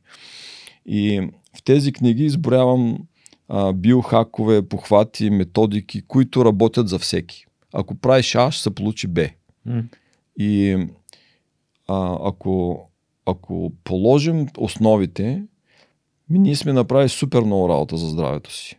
Много често ние се хвърляме към едни а, нали, цели, които а, не почуват на здрави основи тогава в рано или късно ни нарушаваме баланса и хармонията и нещо пострадва. Може ли да ми кажеш кои са тези, някои от тези аксиоми, просто да ги споделиш, неща, които хората биха могли да направят за себе си? Да. А, да, да се върна само на това Да. за книгите и подкаста. Подкаста е по същия начин. Той просто е нов канал, където се опитвам с гостите ми и ти беше един от първите гости да говоря за а, темите и като а, като дълголетие. Какво значи дълголетие? Възможно ли е да живеем дълго? А, колко дълго е възможно да живеем? Мога ли аз нещо да направя днеска, което да ми помогне да живея дълго? И изобщо, защо да живея дълго, ако какво ще прави толкова време на тази земя? Ами, майндсет е изключително важен. Ако имаш нещо да вършиш, стой тук. Още не си за отписване. Нали? И затова е важно да имаш важна задача на тази земя постоянно. Смисъл. Да, и а, някои неща, които са в книгите. Значи в, а, те са подред. Дишането е първото нещо, което трябва да сложим в ред и да знаем как да го използваме. С дишането а, можем да оптимизираме всяка ситуация. Било тя ситуация на стрес или на ситуация на спокойствие, можем просто да я направим по-добра, като знаем как работи а, дишането за нашата нервна система и, и физиология. И там обяснявам, в, в тази книга обяснявам а, нали, най-просто нещо, което така мога да извадя от контекста сега и да кажа, че всеки всяко поемане на въздух е стрес. Всяко издишване е спокойствие, антистрес. Само като знаеш това правило просто, ако рязко и дълбоко поемеш въздух, това е предизвикване на стрес. Може да се нахъсаш за някакъв спортна среща, можеш да, да си предизвикаш енергия. Говорим за когато искаш да си предизвикаш добър стрес. Всяко дълго издишване е спокойствие. Ако започнеш да издишваш два пъти по-дълго, отколкото вдишваш в рамките на 2-3 минути, веднага ще докараш нервната система до едно по-спокойно нали, състояние. Ето пример как работи механизма. Когато знаеш механизма, можеш сам да си направиш дори упражнения. Има, разбира се, и описани конкретни упражнения за, за всяка нали, различни ситуации, по-типични. Съня е втория изключително важен темел. Съня е най-подценявания ни супер хак. Супер пауър. Нали? Това не е, да. И ти знаеш, ако трябва нещо да вършиш е много важно, първото нещо към което посягаме е съня, което е порочно, откъдето и да го погледнеш. В тази книга, може би за първ път а, така събирам на едно място нещата, които съм научил и знам за хроно, хронотип. Изключително важно е първо да знаеш ти какъв си. Кво, кога се случва този твой оптимален сън? Например, за мен, аз съм чучулига. Моя сън е между 10.30 и 5. Нали? Тогава е, трябва да се случи най-оптималния сън. Ако си легна в 12 и до 9 да спа, аз съм отрязал изключително важна част, която се възстановява моя хардуер. За времето на съня се възстановяват различни ресурси. Защото какво е важно? Съня възстановява ресурси, така да го кажем. Ти сутрин ставаш и почваш да си дърпаш от кредитната карта на здравето. Постоянно. И използваш а, интелектуални ресурси, а, емоционални, физически, ако ходиш на тренировка. И тези неща се възстановяват по различ, в различно време на нощта. И ако знаеш кой ресурс използваш през деня, може да се фокусираш на конкретна част на нощта, си сигурен, че той присъства възстановяването на този момент. Например, физическата, ако си ходил днеска на тежка тренировка по джиу-джитсу, много е важна първата ти част на нощта да е перфектна, защото тогава възстановяваш хардуера си, мускулите се възстановяват и така нататък. Хормона на растежа. Да. Тогава не си на послед, последната част на нощта пък сутринта е за креативните хора, за тия хора, които срещат много хора, които а, използват емоционалния си ресурс. И целият сън е важен, но можеш понякога да планираш да подчертаваш и да се подготвяш за следващите събития също. С а, планирането на съня има невероятни възможности и това работим с хората, които а, нали, high performers им казваме, хора, които трябва да взимат важни решения за много хора и знаят горе-долу кога ще трябва да ги вземат тия решения. Ако кажеш, дойч след 3 седмици имам изключително важна среща, как може да ми помогнеш да, да съм в перфектна кондиция за тази среща. Mm. И тогава почваме като атлетите да те подготвяме за този момент. Той, твоя ивент нали, е твоя и нали, ще адресираме съня, ще направим програма, ще направим неща, които трябва да правиш, които не трябва да правиш, за да може в този момент да сме сигурни, че ти можеш да деливъраш, да доставиш. Аз не знам как ти ще се подготвиш за среща, но твоя хардуер ще бъде в топ състояние. Да, правим технически преглед. Да. Подго... Подготвяме колата да. като преди състезание. Да. Супер, много яко. А, и, и какво реши, че подкаст е много лесен начин да го правиш? Канеш хора, които говорят по тия теми. С мен си говорихме на да. много интересни неща и за дишането, и за Ами подкаста нали, ме, ме е фън, все още се забавлявам. В началото почнахме с един приятел Преслав, а, а, който трябва, нали, щеше да бъде като, а, как се казва това, като интервюиращ. Mm-hmm. Даже в началото аз бях интервюиран в моя си подкаст. Mm-hmm. Но после нещата се промениха, сега аз интервюирам хората и а, Анилина прави всичко зад а, кадър като монката тук а, много често, ние, ние така си поставихме за цел да, да бъдат около час, час и половина и, и, и просто не става. С някои гости отиват нещата 3 часа и повече и правим по два епизода, ама това е плейграунд. Ние правим каквото си искаме. Нашия подкаст, нашите си хора.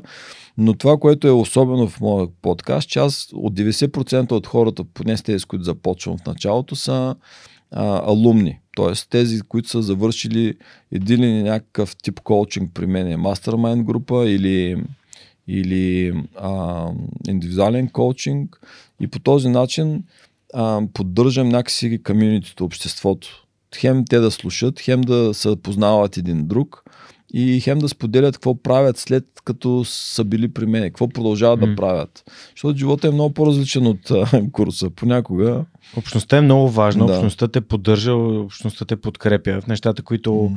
можеш, в които си добър, но и когато си слаб и имаш нужда от помощ, да. подкрепа, съвет, идея, ресурс или каквото и да е.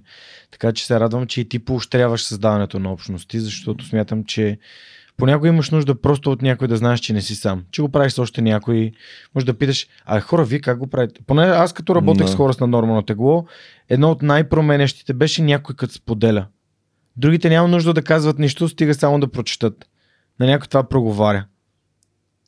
Да, определено. Нали, обществото е сега те първа започваме да разбираме колко е важно са обществата и групите и тимовите и нали, принадлежност към някъде, където си разбран, където не си аутсайдер и където а, нали, ще имаш някаква трибуна или ще научиш някаква информация ценна.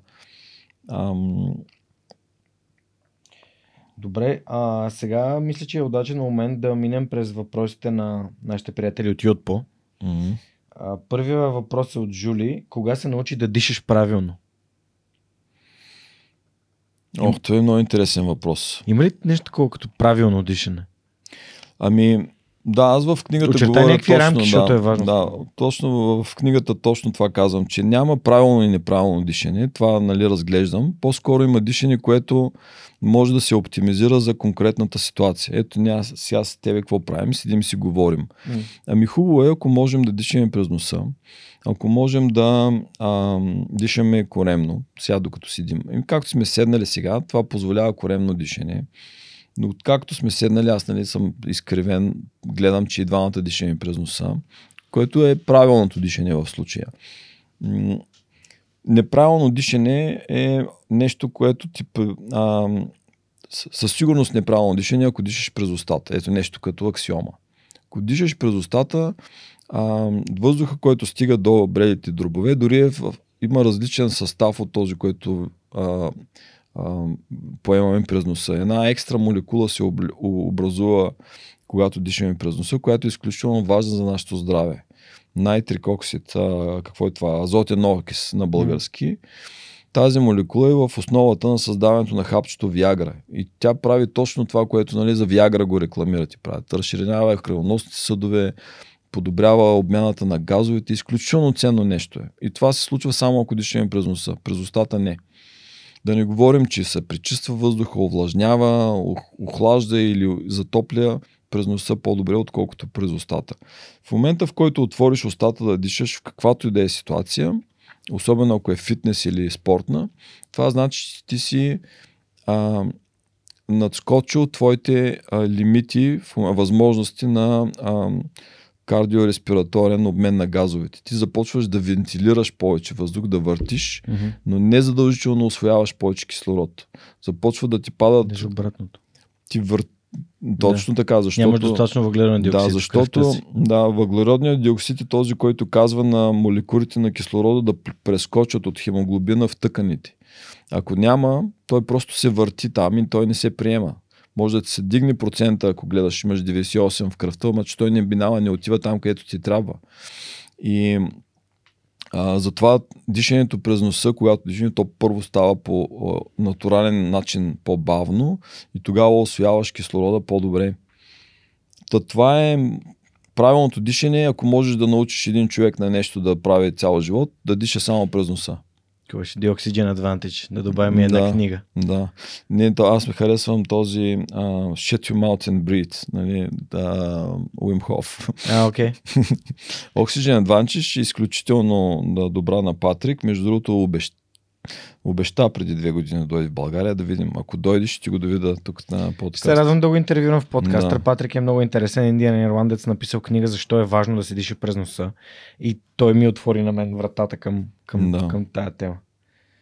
А, и когато аз тренирам джуджицу, едно от нещата, които съм научил Мгм. вече и с малкото опит е, че контролирайки дишането си, мога да контролирам в какви моменти имам сила, имам експлозивност и не съм изморен, изтощен и смазан. Докато начинаещите, като се бориш, тях виждаш едни хора, които първо са в паника и в стрес. Да. И то е стрес, защото все пак отсреща има човек, който иска да те нарани. Дори в спаринга е човек, който иска да те нарани. Да те доминира, да те смачка, да, Да. те заключи. И съответно отсреща виждаш един човек, който е така да диша. И аз отдолу съм такъв. Колкото и да. Е силен в някакъв момент, сте 30 секунди, си 45 секунди, след една минута, той се изморява. И в този момент аз знам, окей, сега можем да поиграем. Не, Защото той Да. вече не е такъв на, на, напомпан и нали, вече малко или много няма сили да, да, Да, другото това приложение, което аз мисля, че ти казах, пробвахме в нашата зала по джиу-джитсу, е да пробваш да излизаш от захват в, при издишване. Ага. Това е, ако си, ако си стигнал до захват. Да, да т.е. да избягаш от захват Да, на, на, на, при издишване. Ам, но нали, пак много това е. Та, бойните спортове са друга бира. Нали. Това е а, в четвъртата книга говоря за, за това. Те са това по-скоро игри, казвам. Всичко, що е игра с тяло, иг- игра с човек, игра с... Това са игри, които са манифестацията на възможности на нашето тяло, защото няма лимит. Всичко е постоянно някаква нова задача пред тебе, някакъв нов проблем. И те затова са толкова интересни. И имам голямо значение от това, което виждам, в, на каква възраст си влязъл в този спорт. М. Например, забелязвам, че хората, които влизат а, на по-късна възраст в тия спортове, Като мене. а, много по, как да кажа, малко по-философски гледат на цялото развитие на нещата. Няма го това его, което на, време, на времето, нали, аз си признавам, бокси, карате и такива неща, като се записвах, беше нали, как да ударя този, който ме ядосва по-силно или как да, нали, нали, бойните спортове бяха това за мен, нали, а, надуващи егото и нали, аз какво мога да направя повече от те, пък аз мога да набия и така. Докато сега нали, съвсем по друг начин гледам на тази концепция, на тези движения, дори и отношенията с партньора в този танц, който има в нали, бойните спортове. Супер. Следващия въпрос е от Дамян. Каква е рецептата, за да достигнем осъзнатост? Подозирам, че осъзнатост е превод на mindfulness тук. Рецептата. Ами рецептата е да я практикуваме. Без практика на осъзнатост. Ние всички сме осъзнати. Едни повече, едни по-малко. Въпросът е, а, че когато ние практикуваме осъзнато, не можем и да я предизвикваме, когато ни трябва. И то е като, като упражненията за тялото. Колкото повече практикуваш, повече развиваш този мускул на, нали, да предизвикваш тази осъзнатост.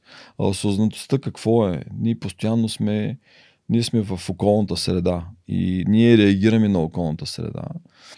Информацията достига от на, пр- през рецепторите, очи, уши, нос, а, тактилна докосване и как реагираме на тази информация от външния свят, а, тя може да стане по а, рефлексен начин, по нещо, което е заложено в нас. Ако ти каже нещо да си ядосаш веднага, или да имаш един малък микропериод на осъзнатост и да кажеш аз мога да избера и да не реагирам така по този начин. И тази осъзнатост с практика, този момент, ние можем да го разширяваме. Това е смисъла. Че колкото повече практикуваш, ти имаш малко повече време да осъзнаеш и в това време ти можеш да избереш как да реагираш. Ако имаш вече готови, а, готови патърнс, готови, а, а, как казахме в началото, алгоритми създадени, тогава вече имаш пък избор. Дали това, което колча ти прави. Научи този алгоритъм. Когато ми се случи това, правя това. Готови програмки имаш. И осъзнатостта ти става възможност да избереш от програмка, която вече си направил за тебе. Ти я имаш тебе. Избери нея вместо другата. Нали, ти знаеш какво трябва да направиш. Избери тази вместо тази, която те води, ти знаеш къде е. Та това е осъзнатостта нали, на практически. И нали, медитацията е само едно от упражненията, които а, могат да доведат до mindfulness хубава, която ти помага в живота. Има много упражнения, други, които, нали, но медитацията е хубаво място да се започне. Супер. Последният въпрос е от, от Пейо. Какви навици или добри практики сте изградили в твоето семейство? Ами ядем всички заедно. Това не се е променяло откакто сме семейство. А, когато сме вкъщи всички, нали, поне вечеря сядаме на маса и се храним заедно. А, казваме на здраве, когато започнем, дори когато вече сега и, и не пия. А, чукваме се и, а, и се целуваме. Това беше като така традиция. Сега гледам, че Митко и Сара и те почнаха така, чукват се и се целуват на масата. А, какви традиции други, които... Ами помагаме си много. На практика това е може би, което... Когато емигрираш а, с семейството, изведнъж разбираш силата или слабостта на, на връзката. Защото там наистина трябва да си помогнете заедно. Вие сте като един малък тим и е света срещу вас. Нали? И нали, ако имате такава среда изградена, където единия помага на другия, пък после заедно, е, няма по-хубаво нещо от това. Вече 20 години сте там. 20 години, да. Супер, благодаря ти и благодаря и нашите приятели от Yotpo за страхотните въпроси отново. Знаете, те са продуктова компания с страхотен офис в София, работят с гиганти като IKEA, Patagonia, GoPro и WWE, Световната кетч федерация. Ако искате да бъдете част от такъв екип, разгледайте отворените им позиции в сайта на Yotpo и там може съответно да видите някоя, която съответства на вас и вашите търсения и вие да можете да зададете въпроси на моите бъдещи гости. Благодаря за това, че ни подкрепят и преминаваме и към следващия въпрос. И, гледайки твоето виртуално присъствие, естествено не можах да не забележа, че имаш и сайт. Uh, Dodge Zone. Uh, опиши ми сайта ти с три думи. Това е въпрос от нашите приятели от Superhosting BG. Суперхостинг мисля, че нахостват и нахостват много супер. А, сега, Deutsche Zone е така инициатива на Анилина да се, а, как се казва, ребрандираме.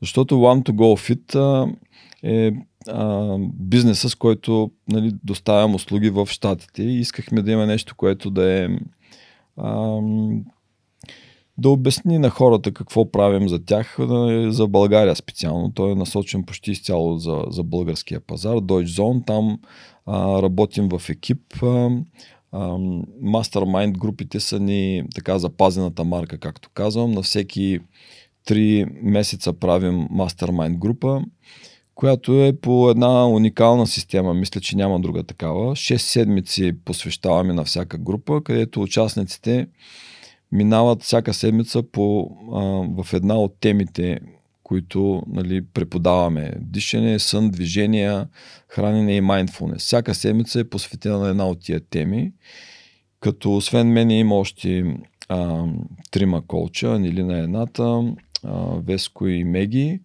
А, и а, освен груповите срещи, имаме и персонални консултации с всеки един. Целта е в края на курса всеки да има стратегия а, за из прилагане на, на малки биохакчета в ежедневието, свързани с тези ам, пет теми. И мотото ни е 15 минути на ден. Гледаме всичкото нещо, което изискваме от нашите а, нали, хора, е да се включи в, да се впише в 15 минути на ден. И защото работите с времето на много високо ниво хора, с много малко свободно време искате да има оплътните времето по най- да. фокусирания и смислен начин. И това и на практика наистина хора то днес нямат повече от 15 минути. Много пъти са ми обещали, о, нямаше правя половин, един час с най-доброто желание и ми life happens. И аз предпочитам да имам 15 минути гарантирани, отколкото нали, 3 часа обещани. Да, живота се случва. По-добре 15 минути гарантирани от 3 часа обещани. А, добре, и тук съответно ми идва въпроса пак, нали, опиши mm. сайта с три думи. Ами в сайта има информация за а, мастермайнд групите, кога се случват, кога записваме. А, сега има вече и линк как могат да се купят а, книгите. Всички, между другото, алумни, които са завършили по някак, някога обучение, получават дигиталните копия на всички сегашни и бъдещи продукти безплатно. А, има линк за а, Темели подкаста, където всеки а, понеделник записвам а, интервю с някой от гостите. А, има информация доста и за моята философия. Как, какво всъщност представлява, а, защо избирам да работя с тези, в тези пет направления, пет области, какво разбирам под а, нали, термина биохак защо ам, смятам, че последователните действия и дисциплината са а, може би най-важното нещо, което нали, човек може да направи за себе си. И един вид сайт е мястото, където се опитвам да убедя хората, че трябва да ми се доверят. Тоест, информативна платформа за изграждане на доверие? Ми на практика това е да. Това, това съм аз. И Кой си ти сайта? Сайта това съм аз. Не, а, бих искал този сайт да е по-хубав. Говорили сме се, нали, на, но за да стане читав един сайт, а, трябва да му се отделя време. И аз не искам да правя сайт. Не обичам да правя сайт. Мога, правил съм си. Не искам. И искам някой, който обича да прави сайтове, да прави сайт. И а, затова, а, например, когато Нелина започна при нас като интерн, Стажант. а, стажант Вече да. помогна, че ми се карат после. Да, и ам, аз си предложих ти защо не, не се научиш да правиш сайтове, ще си имам един, който прави сайтове пред нас. И тя се научи момичето, направихме там най-различни курсове, но сега не е все още това, което си желаем на професионално ниво. В един момент, когато имаме ресурси, слава богу, нали, надявам се скоро, ще го направим да изглежда по-добре. Обещавам някой ден да го направя по-добре да изглежда. Виж, то няма. А, има един цитат, който винаги се сещам в такива моменти. То е няма как да го направиш по-добре, ако не го направиш. Тоест няма как да стане по-добре, ако, ако го няма. Да. Тоест първата версия е много важна. Така че, ево. Да, ви знаем и... какво искаме да, да има там, вече го има. Сега много ми се искаше да имаме възможност да, да, да, да се разплащаме с, ене, с а, бло, блокчейн. А, знам, че ти си а, така, инвестираш много време да информираш хората какво представляват тия технологии. Това е другото голямо нещо, което много ще промени и нашата работа на треньорите, и на, и на връзката ни с клиенти, NFT технологията. Не знам, миналия път говорихме, но имам инициатива с приятели тук да издадеме тези всичките книги, а, базирани на NFT технология. А, и нали, разговора протича. Между другото, първия NFT издателски клуб за книги вече стартира преди 3 дена. За съжаление в Австралия не изпревариха момчетата, но пък ние сме, нашата концепция е малко по-различна. Може би ще бъде, ще, ще види бъдеще. Супер. А, да благодаря и аз на Суперхостинг за това, че ни подкрепят. Мгм. Благодаря ти И и на мен. теб. И теб. Супер. А, знаете, те са а, български базирана, най-голямата българска компания, която предоставя хостинг и такива услуги, които да ви позволят да се качите в виртуалното пространство, да представлявате своя бизнес или своите услуги. Така че ако искате да бъдете 100% онлайн, вярвам, че те могат да бъдат и вашето място, където е хост вашия сайт. Благодарим за това, че подкрепят Сръх човека и преминаваме към следващия въпрос. Той е от нашите домакини от aula.bg, които са най-големия портал за софтуерни обучения на български язик. По систематизиран начин предоставят обучение за различни софтуери, с които хората спестяват време и усилия. А как поддържаш своите професионални умения? И всъщност ползваш ли някой софтуер конкретно? Ох, това ми е като черна дупка. Понякога така залитам, изтеглям някакви супер модерни съвременни софтуери. Първо да кажа, че аз съм а, а, а, addicted или привърженик на всичко, що е произведено от Apple. Съжалявам за всички сега, които ще кажат не, но много ми харесват и знаеш, аз съм нали, голям почитател на Apple и каквото правят. И когато те направят някакъв нов продукт, особено някой, който може да ми позволи да работи едновременно на iPad, на телефон, на Mac и всичко се комбинира, синхронизира с лекота, много ми помага.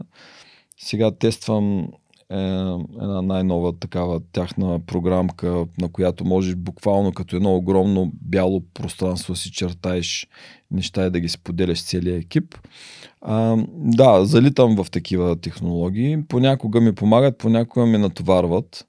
А, например, имам цяла серия от инструменти, които трябва да ми помогнат да си организирам времето.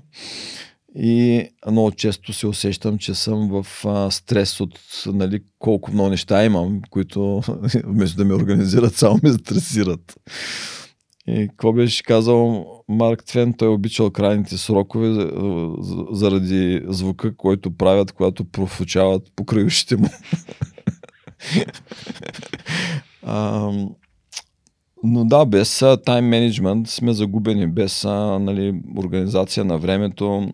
Нещо, което най-много ползвам, а, дори така като съвсем прост инструмент е нали, табличката на Айзенхауер, нали, този квадрата, в който спешни, неспешни а, неща, важни, неважни и а, дори мислено си го, си, го, си го използвам без да го, без да го правя. А, не се сещам за някакъв друг особен а, софтуер, който използвам. А, да, как, се, как си развиваш своите умения? Моите умения ги развивам с а, страшно много четене. С страшно много а, слушане на подкасти. Подкасти се оказаха златна мина. А, и много, а, много внимателно вече а, слагам една летва пред тези, които ми доставят услугите. И казвам, това на този човек му се доверявам. Докато и изброявам неща, които съм казал, че са вече при мен индикатори, че може би трябва да почна да подлагам на съмнение това, което ми казва. И това определено са свързани с някакви ам, с някакви интереси комерциални или с някакви реклами или с а, някакви участия, дори и политически в някакви сфери. И имам, имам такъв критерий за хората, които следя. А, другото, което правя е, че тези хора, които пък използвам за информация, дори когато информацията е безплатна, а, намирам начин да, а, да инвестирам в тях по някакъв начин. Mm-hmm. Дали купувам нещо, което те правят, или дали по, по някакъв начин гледам. Защото този. Да, ами това е много важно за мен. Ако, не, ако, ако не, няма този човек, ако той не го прави, аз ще изгубя супер много време, за да намеря тази информация, която той ми е синтезирал и дал и един вид гарантирал си името си също е много важно.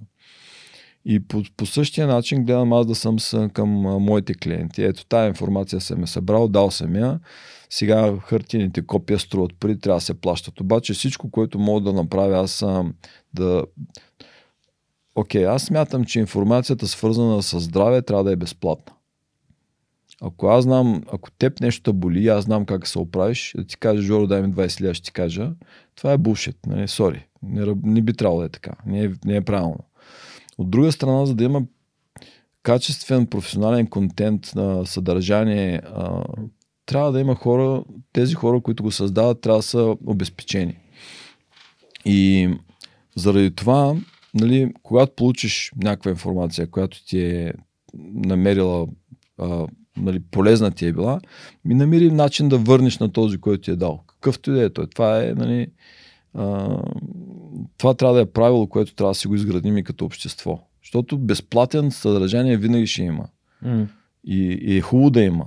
Обаче този, който го създава, трябва по някакъв начин да му се отблагодаряваме. Да, благодаря, че го казваш. Аз също вярвам, че ако намираме нещо стойностно и качествено и дори човек нищо да не продава, можем да го подкрепяме под една или друга форма, каквото преценим ние. А, те затова и обществото на свръх човека супер много да. ме подкрепят, защото има хора, които са дарявали някога някакви малки дребни суми, mm. други са даряли известно време, после са върнали пак а, и така нататък, за което съм много благодарен и признателен. Поздравявам всички, които подкрепят свърх човека и ни слушат този момент. А, следващия ми въпрос е, а, само да кажа, AllaBG е платформа за уроци, където може да вземете 20 урока от софтуер по избор и да развиете своите умения в конкретния софтуер. Аз лично а, изключително много се радвам на а, курса по Excel, който създадахме за формули и функции. Следващия въпрос е свързан с шума. То е, как да кажа, а, неминуемо част от а, проблема или от решението му? Как ти влияе шума, а, тъй като Диана Цоневска Неткова, която ми гостува преди няколко епизода от Децибел, а, съответно и тези хубави шумоизолационни материали, mm.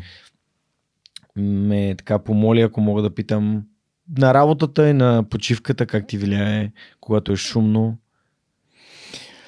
Ами добре, шума предполага някакъв звук. И той става шум обикновено, когато нали, този звук а, ни а, е приятен. Из, изважда от дискомфортна, да. И той може да бъде нисък, той, на ниска частота, може да бъде някаква вибрация, която нали, а, даже не я забелязваш и ти причинява неща на подсъзнателно ниво.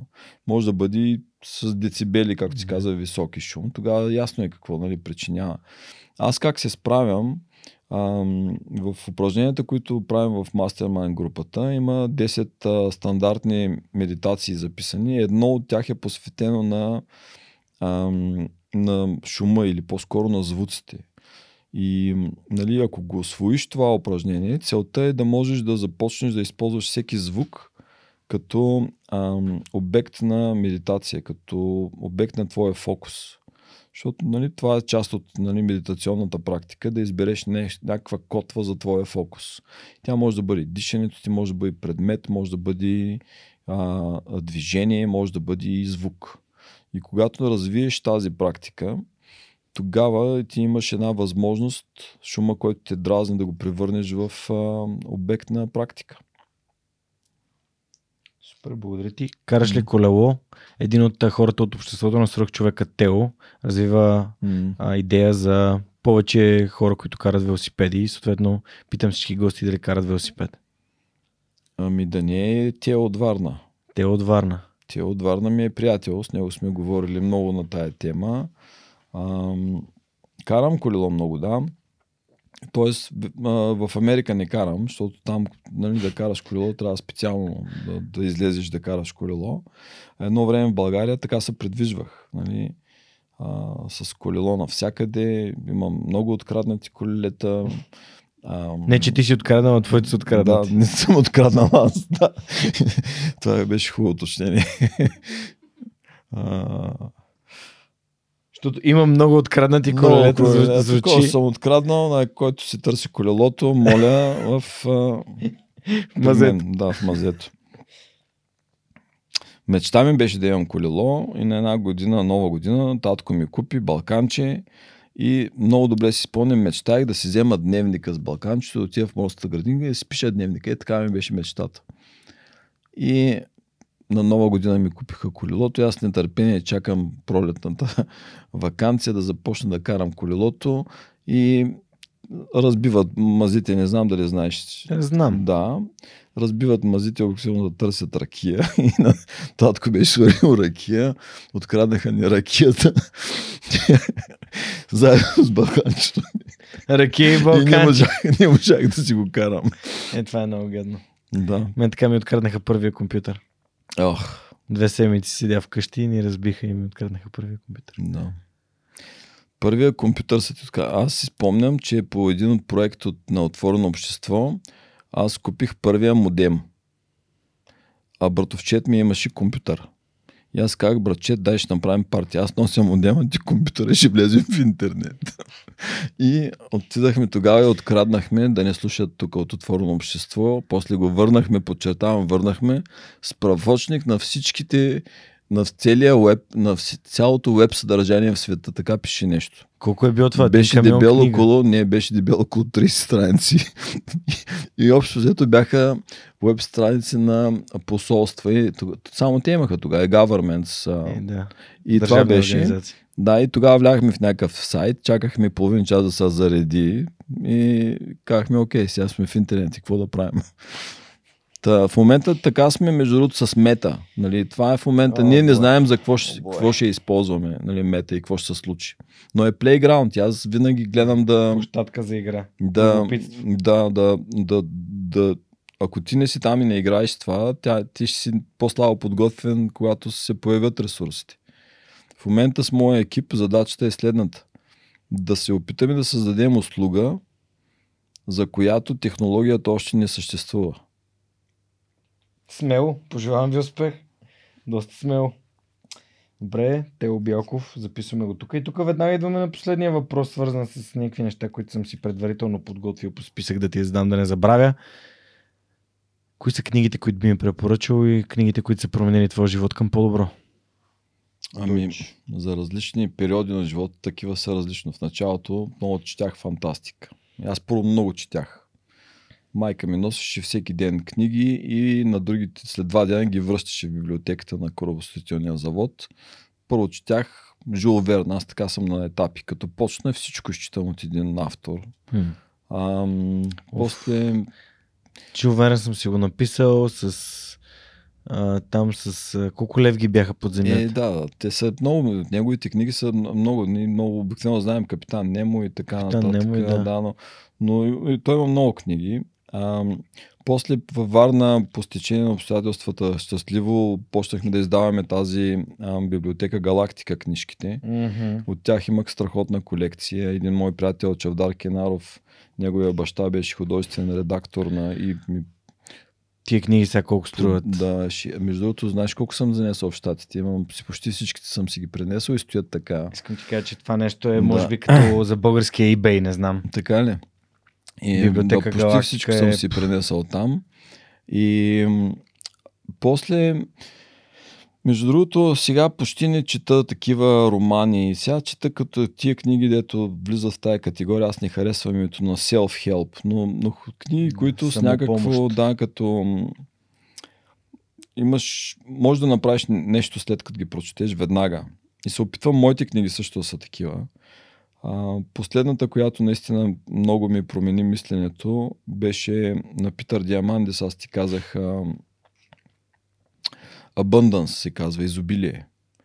А, с Кремена писахме и взехме правата, надявам се да я проведем. А, въпреки, че е на 5 години вече книгата, има изключително зареждащ а, ам, призив, че нещата, които чуваме постоянно, че света отива към разпадане и всичко става лошо, всъщност всичко отива към по-добре. Abundance е това, което движи света, изобилие, като във всяка една сфера на, на живота се, подобря, се подобрява. И този и, то, и това движение става с геометрична прогресия вече. И, и какви са възможностите пред нас? Това е нали, въпрос, който нали, предстои. Какво, какво ще стане с нас и какво, как можем да използваме това? И като бизнеси, и като социум, и като хора сами. Знаеш, че преди някой епизод тук гостува един от българите, завършили Singularity, Singularity. University на Питър Диамантис. Верно. Университет. М. Теодор Панайотов. Много интересно, трябва да се запозная. Значи. Трябва да чуеш епизода. Да, трябва да го чуя. Какво друго те питам сега тук? А, да. А, с книгите ще продължиш ли? След, Диам... след Питър Диамандис и Abundance. А, с... Само да отбележа, че Кремена е Кремена М. от Lux Publishing, които също дават отстъпка от книги за хора, които слушат подкаста с да. код Superhuman. Ами, с книгите, а, сега много са важни книгите, които а, прочетах свързани с дишането. Значи, книгата за дишането започнах, първо написах тази Инвестирам в здраве и докато я пишех, защото там от малко говоря и за дишане, установих колко малко знам за дишане. И тръгнах да чета. И тогава попаднах на една книга, а, първо на а, Патрик, Oxygen Advantage. А, и след това обаче на една друга книга на Джеймс Нестор, а, която се казва, ще сложим линкове сигурно за служателите ти, но нещо от рода на забравеното изкуство на, на дишането, нещо от този род. Мисля, че е преведена вече на български. Но в тая книга той е такъв инвестигейт, а, журналист, а, разследващ. И той се подлага на експеримент да си а, запуши носа и да диши само през устата. И описва всичко, какво става с него и му правят изследвания постоянно. За месеци, не за ден, два, три. И книгата е много интересна написана, но той наистина ми така запълни много пъзелчета от това, което не знаех за дишането. И той използва една много хубава дума, която на мен много ми хареса, допадна. Всички, които по някакъв начин са допринесли за науката на, на дишането, ги нарича пулмонавти. Пулмонавти, да. Да, и аз започнах да използвам това в моята книга, защото според мен има нещо, което в днешното общество ние създаваме идоли. Брандваме нещо. Съзнателно или несъзнателно. А, много често това започва с добро, нали? Около някакво име се формира някакво учение. Обаче след това а, проблема, който нали, за мен е проблем като коуч е, че ако кажем метода на Уимхов, ти си представиш едно, едно дишане характерно за този метод. Обаче той този метод в а, някакви модификации се използва от а, примерно столетия, хилядолетия. И а, проблема, който имаме с марките или с идолите е това, че а, понякога се налага много, много да обясниме техниката, която искам да, mm-hmm. да предложа. И аз затова в моята книга казвам с абсолютно нали, благодарност към всички, които са създали. Аз в тази книга описвам упражнения. Те нямат имена и нямат принадлежност. Но те са, ако правиш А, ще получиш Б. И това като го, нали, като че ли ми дойде като идея от тази концепция за пулмонавтите със сигурност не знаем имената на всички, които са допринесли. Знаем имената на последните. Еми, познанията идват от такива хилядолетия, предавани от уста на уста. Знаеш ли нещо много интересно, което научих и май никога не съм го казвал? Ам, представи си, че знаеш някаква супер техника на дишане, която помага на хората, ай така да кажем и искаш да я оставиш за поколенията след себе си. Обаче нямаш писменост. Какво правиш? Показваше на колкото се може повече хора. И може да стане развален телефон. Се знаеш колко бързо. Показваше? Да. А, това, което прочетах в една книга и, и сега не си спомням името на книгата, но което направи супер много логика за мен е, а, че песните и мантрите всъщност са закодирани учения. Защото ти можеш да го кажеш само по един начин и да звучи добре тая. Веднага знаеш ако е фалшиво. И те песен и мантра те кара да дишаш по определен начин. Тоест с тази песен аз ти давам тази, този алгоритъм за дишане. Страхотно. И аз казвам, те, това е. Те, те, така са ни предавали знанията, преди писменост да има. Аве Мария и Ом Шанти Ом предполагат по един същ, същ начин дишане ритмично и предизвикват подобряване на HRV. Сега го установяваме това. Хм. Яко. Супер. Аз също имам един подарък за теб. Много обичам подаръци. Да, добре. А, всички обичаме подаръци. А, това е книгата на Цончо Родев, една турба ключове, О. която ще ти подари и надпиша, защото свърхчовеци има и преди. И... Чакай сега. Да не. Тази книга ми я подари и ми надписа и вече е в Штатите. Имам снимка. Обаче... а, да, имаме, даже съм започнал. Ще да ти пращам снимка, докъде съм стигнал с това. Значи съм изпреварил събитията и съм ти я подарил преди да го стоиш сръх човек. В ам, един ресторант бяхме последно. Да, спомням си. В Магеренците бяхме, нали? Да. А не дойде и обяснявах за Ебо активатора така, и, да, и аз казах, е, тая книга и Наско дойде Гугов и ти нещо да. си говорихме с него. Супер. Еми ето, ти тогава беше на да пускаш първата книга, са вече още две. Да, и третата е на път, четвъртата е на път. Добра работа. Да, ако тази книга ти е харесала, ще се радвам да споделиш за нея, защото тя трябва да достига до хора, може и извън България. Нали? Това е... Да, това, което ще направя е април месец, това второто копие, ще го занеса в библиотеката в Чикаго, където има а, много сериозно общество. Това ще бъде прекрасно. Ще го надпиша на библиотеката в Чикаго. Да, на, ще кажа за кого и ще, а, когато правя представяне на моите книги там, ще а, кажа за тази книга. Това ще бъде много мило, благодаря ти. И ще ти прати снимка. Във втората България. Да. Чикаго е най-голямата общност на българи извън България. Между другото, мислил съм си да отида в Чикаго и да направя епизоди с хората в Чикаго, защо не? Даже си мисля, че може да направя цял турне в Штатите. Да, Ще няма е да се размини без Сенсинати. Еми, айде сега, щом държиш, да. всъщност ако някой може да ми помогне да го осъществим, що да не го направим? Да. Идваме, носим си камерите. И камери ще ви купим. Колко са му камери? Ми ние си ги имаме, за какво трябва да ни ги купувате? Само да как имаме се тук носи и през... Да, Ми, нас ти ще ни вземете, ние ще носим само камера. Тя е една раница. разбрахме се. Добре. Всъщност си дава сметка, че има толкова готини български общности М. и приятели на Силициевата долина и какво ли още не. А, места, където и в Лондон, и в Берлин, и къде ли не. А, български общности, където за мен ще е удоволствие нали, да разкажа Да. за подкаст, защото както казах в началото на нашия разговор, моята мечта е хора извън България да слушат подкаст също. Тези общности са много важно да им се, нали, първо обръща внимание и второ да им се даде така, ам, да им се покаже, че България ги слуша и тях. В смисъл, ние, че те имат им, имат някой, който ги слуша тук в България и те са важни за България. Ти знаеш политически как а, отиват нещата, нали, как се зачитат гласовете ни, колко е трудно. Ние от 10 години, че и повече правим изборна сек- секция в Сенсинати, полагаме страшни усилия. Всичко е на доброволческа Е. нали, база. Ето сега в момента вече тече подготовката за следващите избори. Но покрай тези избори се запознаваме с много хора, защото нали, там в секцията Да, си те идват, запознават. те идват, запознават се, виждат, благодарят, че сме организирали. Това са и хора от близки градове. Ам, но ето и аз с книгите сега съм решил, тръгвам от Чикаго, искам в Лондон да направя в Париж, там където има български общества, не с цел продажби, просто да покажа, ето това е нали, нещо, което мога да помага на българи. Пък ще ми е фан, аз обичам да пътувам. Да, Аз обичам пък да запознавам с нови хора. Е, хайде, правим го. Пък има и преко да остана в Силициевата долина, има и в, Ма, в Синсинати да остана. Оставането ти, да, няма проблем. Палатка. То в тия мащаби между къщите и дворовете. Да, Само да не е някъде в Флорида на палатка да се Не, промъкне някой страшно. гейтър. Да.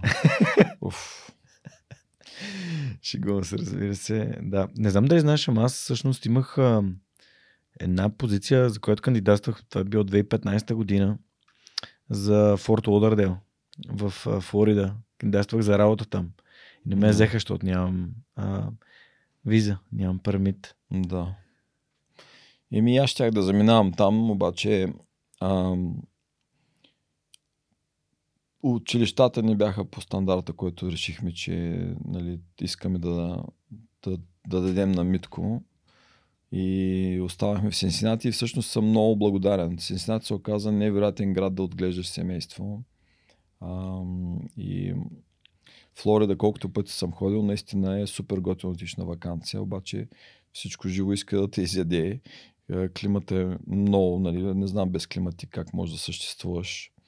А, страшно много боболечки, бък всякакви те ядат. Алигаторите да не говорим.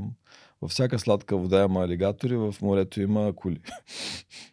Аз първия път като плувах в а, океана, а, почти ме арестуваха. Защо? Защото аз влязах, както съм свикнал от Варна, влизам, плувам половин час навътре, половин час навън. И като си излязах, имаше полицейска кола, някой се беше обадил, че някой се опитва да се самоубий, а, защото то, никой не плува там така навътре. Има акули просто и никой не влиза. И аз на другия ден гледам хората стоят като децата в България на плажа до коленети и плуват така по брега, а, успоредно на брега. Синсинати е в Охайо, Да. много близо до Луивил, до Индианаполис, все Да. пак през границите. А, това е много странна така странна дестинация, източния бряг, ама все пак на север от Кентъки. В In the middle of nowhere, както се казва, в средата на нищото, ам, ние сме като емблемата на Мерцедес, която обхваща три щата. Кентъки, Охайо и Индиана. Мгм. И Сенсинати всъщност е разположен и на трите щата. И м, има много сериозна индустрия. Procter Gamble, централата е там. М. а, General Electric. А, а, и това са бизнеси, които дават живот на целия град. И стабилност. Охайо. Като се тя за Охайо, се сещам за Леброн Джеймс. И, За Кливонд. да. Кливланд е нашия, а, как се казва, такъв съперник. Винаги с тях играем. Сиснати и Кливланд а, съперничат тимовете. На какво? Ние нямаме баскетбол, Да, но на футбол. да, окей. Супер. Добре. Ам... Дойче, ще те питам, наближайки финала на нашия разговор за, за успеха. Какво е успеха за теб? Какво е успеха за един българин, който е отишъл в, в Штатите и събрал знанията, уменията, а, синът ти вече е предприемач, има собствено семейство, живее където си поиска по целия свят. В това, този въпрос чувам, че го задаваш и много така си мислех и ден, като слушах подкаста ти и успеха. Какво? Той е като че ли променливо. Е, има, има практически успех. Например, всеки ден, като си попълвам нали, дневника, гледам какво са ми били задачите и успех, като съм ги свършил. Това е един успех. Друг успех е, ако мога да погледна назад в годината, която свършва, обикновено стават тия такива самонаблюдения и да, да видя, че съм останал на пътя, който е бил валежен за мен и ми е приятно да съм на него. Това също е успех. Че си останал на пътя е успех. Mm. Че си запазил позоката е успех. И в такъв а, личен план, може би успех е а, да си щастлив. А пък щастието, аз много харесвам едно много кратко определение. А, да имаш нещо да правиш, да имаш нещо да обичаш и да имаш нещо to wait for, да, да очакваш. Страхотно. И ако си щастлив, значи ти си успешен. Ако си успешен, значи това нали, важи за тебе. И без значение в какво можеш да го, в каква сфера се развиваш, ако си следваш пътя, който ти дава да си щастлив и ги имаш тия неща, а да си успешен. Да имаш време за себе си, да имаш време и да имаш време и свобода да правиш избори. Като си заговорил за свободата и изборите, а, ти, твоите ценности, понеже там за, заговорихме си за Демартини, а, има ли неща, които, които са ти важни ценности, които поставяш на първо място? Като нали, свободата е за мен и, и приноса. Ами да, те са при мен постоянно се променят. То, то е като упражнение. Самия тест, колкото повече го правиш, повече се научаваш да се вглеждаш в себе си. Защото той те се опитва да измучи от, те, от твоите отговори есенцията, за да ти предложи някакви а, формулировки на това, което е важно за тебе. Понякога те не са с една из две думи. Те имат описание. Имаш неща, които не можеш да ги назовеш дори, но те са важни за тебе. И затова е хубаво от много различни неща да ти зададат един и същ въпрос, mm-hmm. за да стигнеш до някъде и да, поне да оформиш. И колкото повече го правиш този тест, по детайлен може да станеш и повече да така стесниш лупичката на това, което е важно за тебе. И например, за мен се оказва много важно да, а, да пътувам. Аз обичам да пътувам.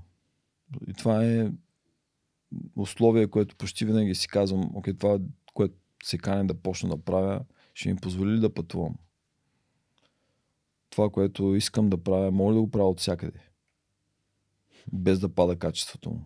Нали. Обичам много да се запознавам с нови хора. Затова, например, в ежедневните седмични задачки имам едно потърси някой нов човек, да се запознаеш. Интродусвай се, здравей, здрасти, много къде какво правиш. Дай да се чуем на Zoom, да видим какво правим. Нали. Може пък не е интересно. Видяхте ли се с Жоро Начи? С Жоро Начи си оговорихме среща. А, във Варна ще направим Zoom нещата, които той прави, са точно неща, които мен ме интересуват. Се надявам да, нали, да имаме интересна разговор. Супер, стискам палци. Mm-hmm. Готино е, като мога да свързвам хора, така че... Да, ти си свързочник. Свързочник съм, въпреки че не съм бил в казарма. Да. Което май след нашия разговор стана ясно, че е по-добре, че не съм бил. Виж сега, имаш и готини скатани служби. Сега не знаеш къде ще ти. Имах приятели, които бяха спортни роти, спяха си в къщи. Нали... Има такава история вече в подкаста. На Жоро Станоилов, който го да. правят шофьор на някакъв там шеф на ЦСК. Да. И съответно той кара лека казарма.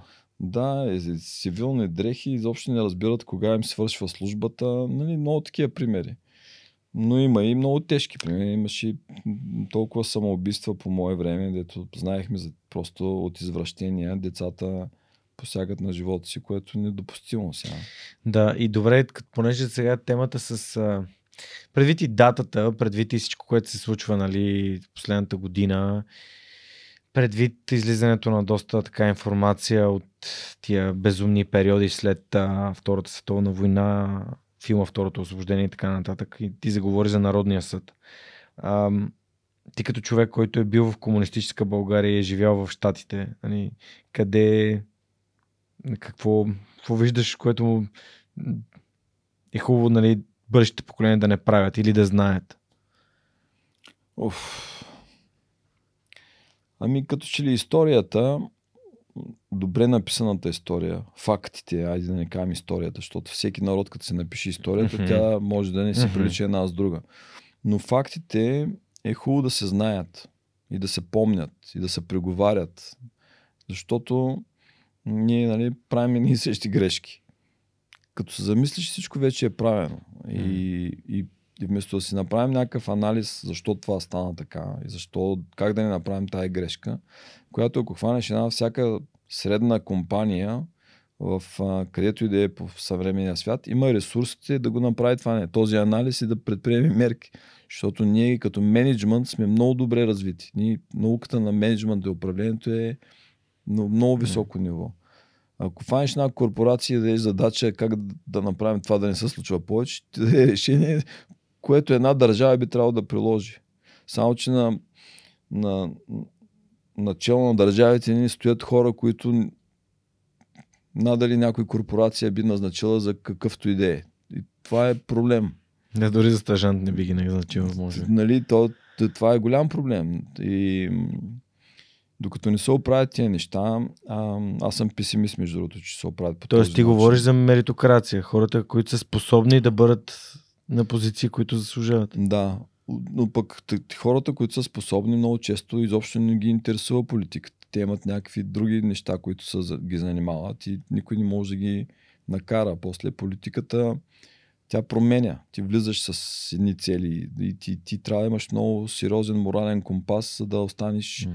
и да влезеш, да свършиш работа и да излезеш на време. Ам... Според мен, и това и с Митко много често си говорим, че света толкова бързо се развива и много скоро този политически ам, модел, който има в цял свят, ще се промени с появата на някаква технология. И тая технология най-вероятно вече нали, съществува и, и, и блокчейн технологиите и интернет ще позволят да можем да демократизираме управлението до такава степен, че наистина да е представителен вота на желание на всеки граждан по света. Mm. Без значение къде ти се намираш. Според мен границите в един момент като физически граници ще се, а, нали, ще се отмият и тия неща стават много бързо. И това е страхотен стрес. Те ще почнат да стават и ще стават в рамките на нашия живот. Най-вероятно ние ще ги видим. Не знаеш, че Питър Диамандис има една така концепция за 7Ds, 7 D, да. като там Disturbing е една от no. тях, това, което прави променя играта, нещо, което просто... Децентрализация, демократизация. Да, а, да това са си... Те, те, те са изключително важни и много прости за разбиране и логични. И наистина се надявам а, нали, тази книга да я преведеме и да достигне до повече хора, защото дори за бизнесите е важно и, и оптимистично е за да знаеш, че света не отива там, където нали, новините ти казват. Няма как да отива там, виж, само да. като погледнеш, както каза думата lifespan, т.е. продължителност на човешкия да. живот, като напишеш в Google, напишете lifespan за изминалите 200 години. For the last 200 years. Да. И вижте каква е графиката. Графиката е геометрична прогресия на намрастване на средната продължителност на живота. Да.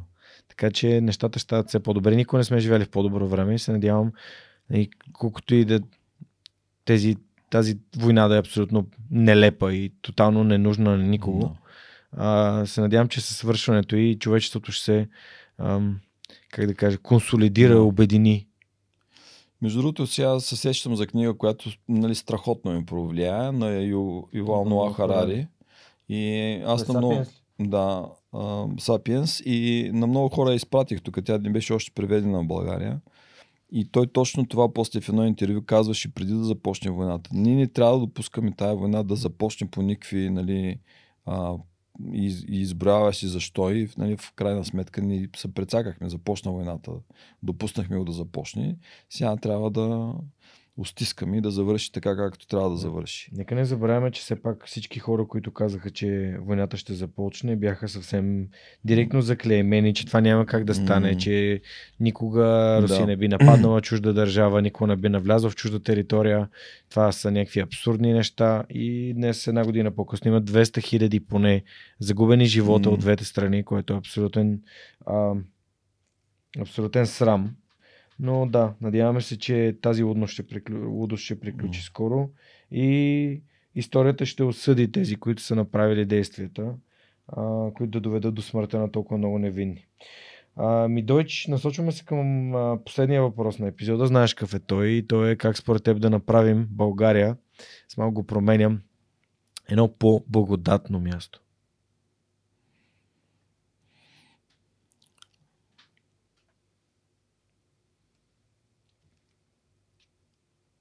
Ами според мен трябва всеки човек да има ам, усещането, че е значим, че неговите действия правят положителна промяна. И това, което правиш, е това, което си. Ако днес направиш добро, ти си добър. Ако утре направиш зло, ти си лош. И избора е твой. И ако всеки ден правим нашето си добро, независимо какво е, учител, механик, правиш добро. Създаваш блага или доставяш услуга или каквото е на твоята нали, нивичка.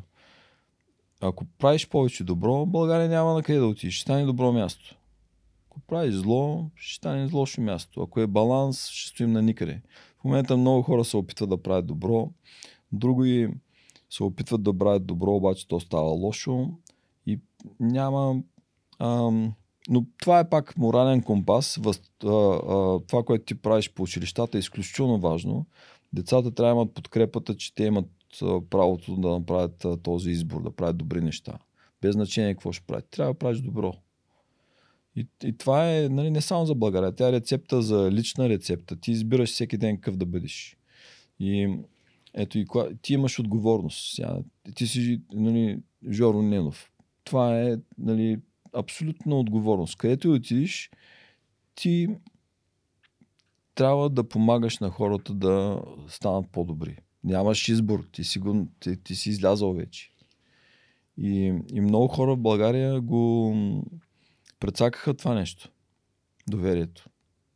Изградиха имена. Изградиха имена, изградиха бранд и супер. И, и, и сега хората са в. А, станаха циници. Да. Вече не вярват в а, авторитети. Авторитети винаги има. Ти имаш нужда от авторитети. И затова трябва да се ходи при децата. Във Варна винаги съм се чувствал добре дошъл. Някакси съм свързан с този град. Не знам дали знаеш, аз съм живял там няколко месеца. Да.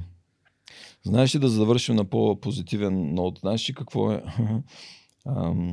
най-простия биохак за дълголетие? Не на английски звучи така Don't die from something stupid. Да не умири от нищо глупо. Носи си колана, колана както казват. Да. Защото логиката е следната. Следващите 10 години ще се покажат, се появят технологии, които удължават живота на, на хората с повече от година за година. Което значи, че ти постигаш равновесие. Можеш да не остаряваш повече. Можеш всеки година да наваксваш живота повече. И ти ще се прецакаш много лошо, ако, ако умреш преди това да се случи. Тоест, нашата цел сега е не да живеем 100 години, а да живеем следващите 10. И да запазиш здраве колкото се може повече. Супер. Дойч, благодаря, че ми гостува. Благодаря ти, Дойчин Крашовски, mm-hmm. че ни разказа нещата, които, през които си премина, нещата, които си научил mm-hmm. от твоя доста по-дълъг път от сравнение с моя до тук. А, преди няколко епизода, Биля, епизода Биляна Салова каза, бе, ти гости над 50 имаш ли? Днес ти се присъединяваш към, 54. към хората, които са над 50, са гостували в човека, за което съм ти много признателен за отделеното време, за усилията, които полагаш и за това, че помагаш на хората, защото смятам, че това е изключително важно. А, това, че отбеляза, че моралният компас е фундаментален, mm. за мен е нещо, в което вярвам безусловно. Затова знаеш, че mm. подкастът е политичен, знаеш, че а, аз вярвам в това, че подкаста, разказвайки историите на моите гости и помагаме на хора, които са навсякъде по целия свят да променят живота си към по-добро. По един или друг начин те самите знаят кое е това действие или кое е това нещо, но ние не искаме да им казваме какво да правят, ами искаме да им показваме какво други хора са направили с живота си. И а, още един път а, благодаря ти, че си такъв а, посланник на България. Поканата беше а, много приятно. Радвам се, че така се чувстваш. Уважаеми приятели, вие бяхте с поредния епизод на Свръхчовекът с Георги Ненов. Историите, които вдъхновяват. Знаете как може да ни подкрепите. Споделете това съдържание, абонирайте се към подкаста в любимата ви платформа слушане и гледане на подкасти или пък просто отидете на сайта на Свръхчовекът и в горния десен ъгъл има бутона подкрепини. Там с малко месечно дарение, без блокчейн за сега и криптовалути, може да ни помогнете да развиваме това съдържание, да го правим технически по-добро, да наемаме повече от доброволците, които да се занимават на пълно работно време с това, което ние правим с човека и така да достигаме до повече хора. Благодарим, че сте с нас и ще ви чакаме другата седмица с нови истории, които вдъхновяват.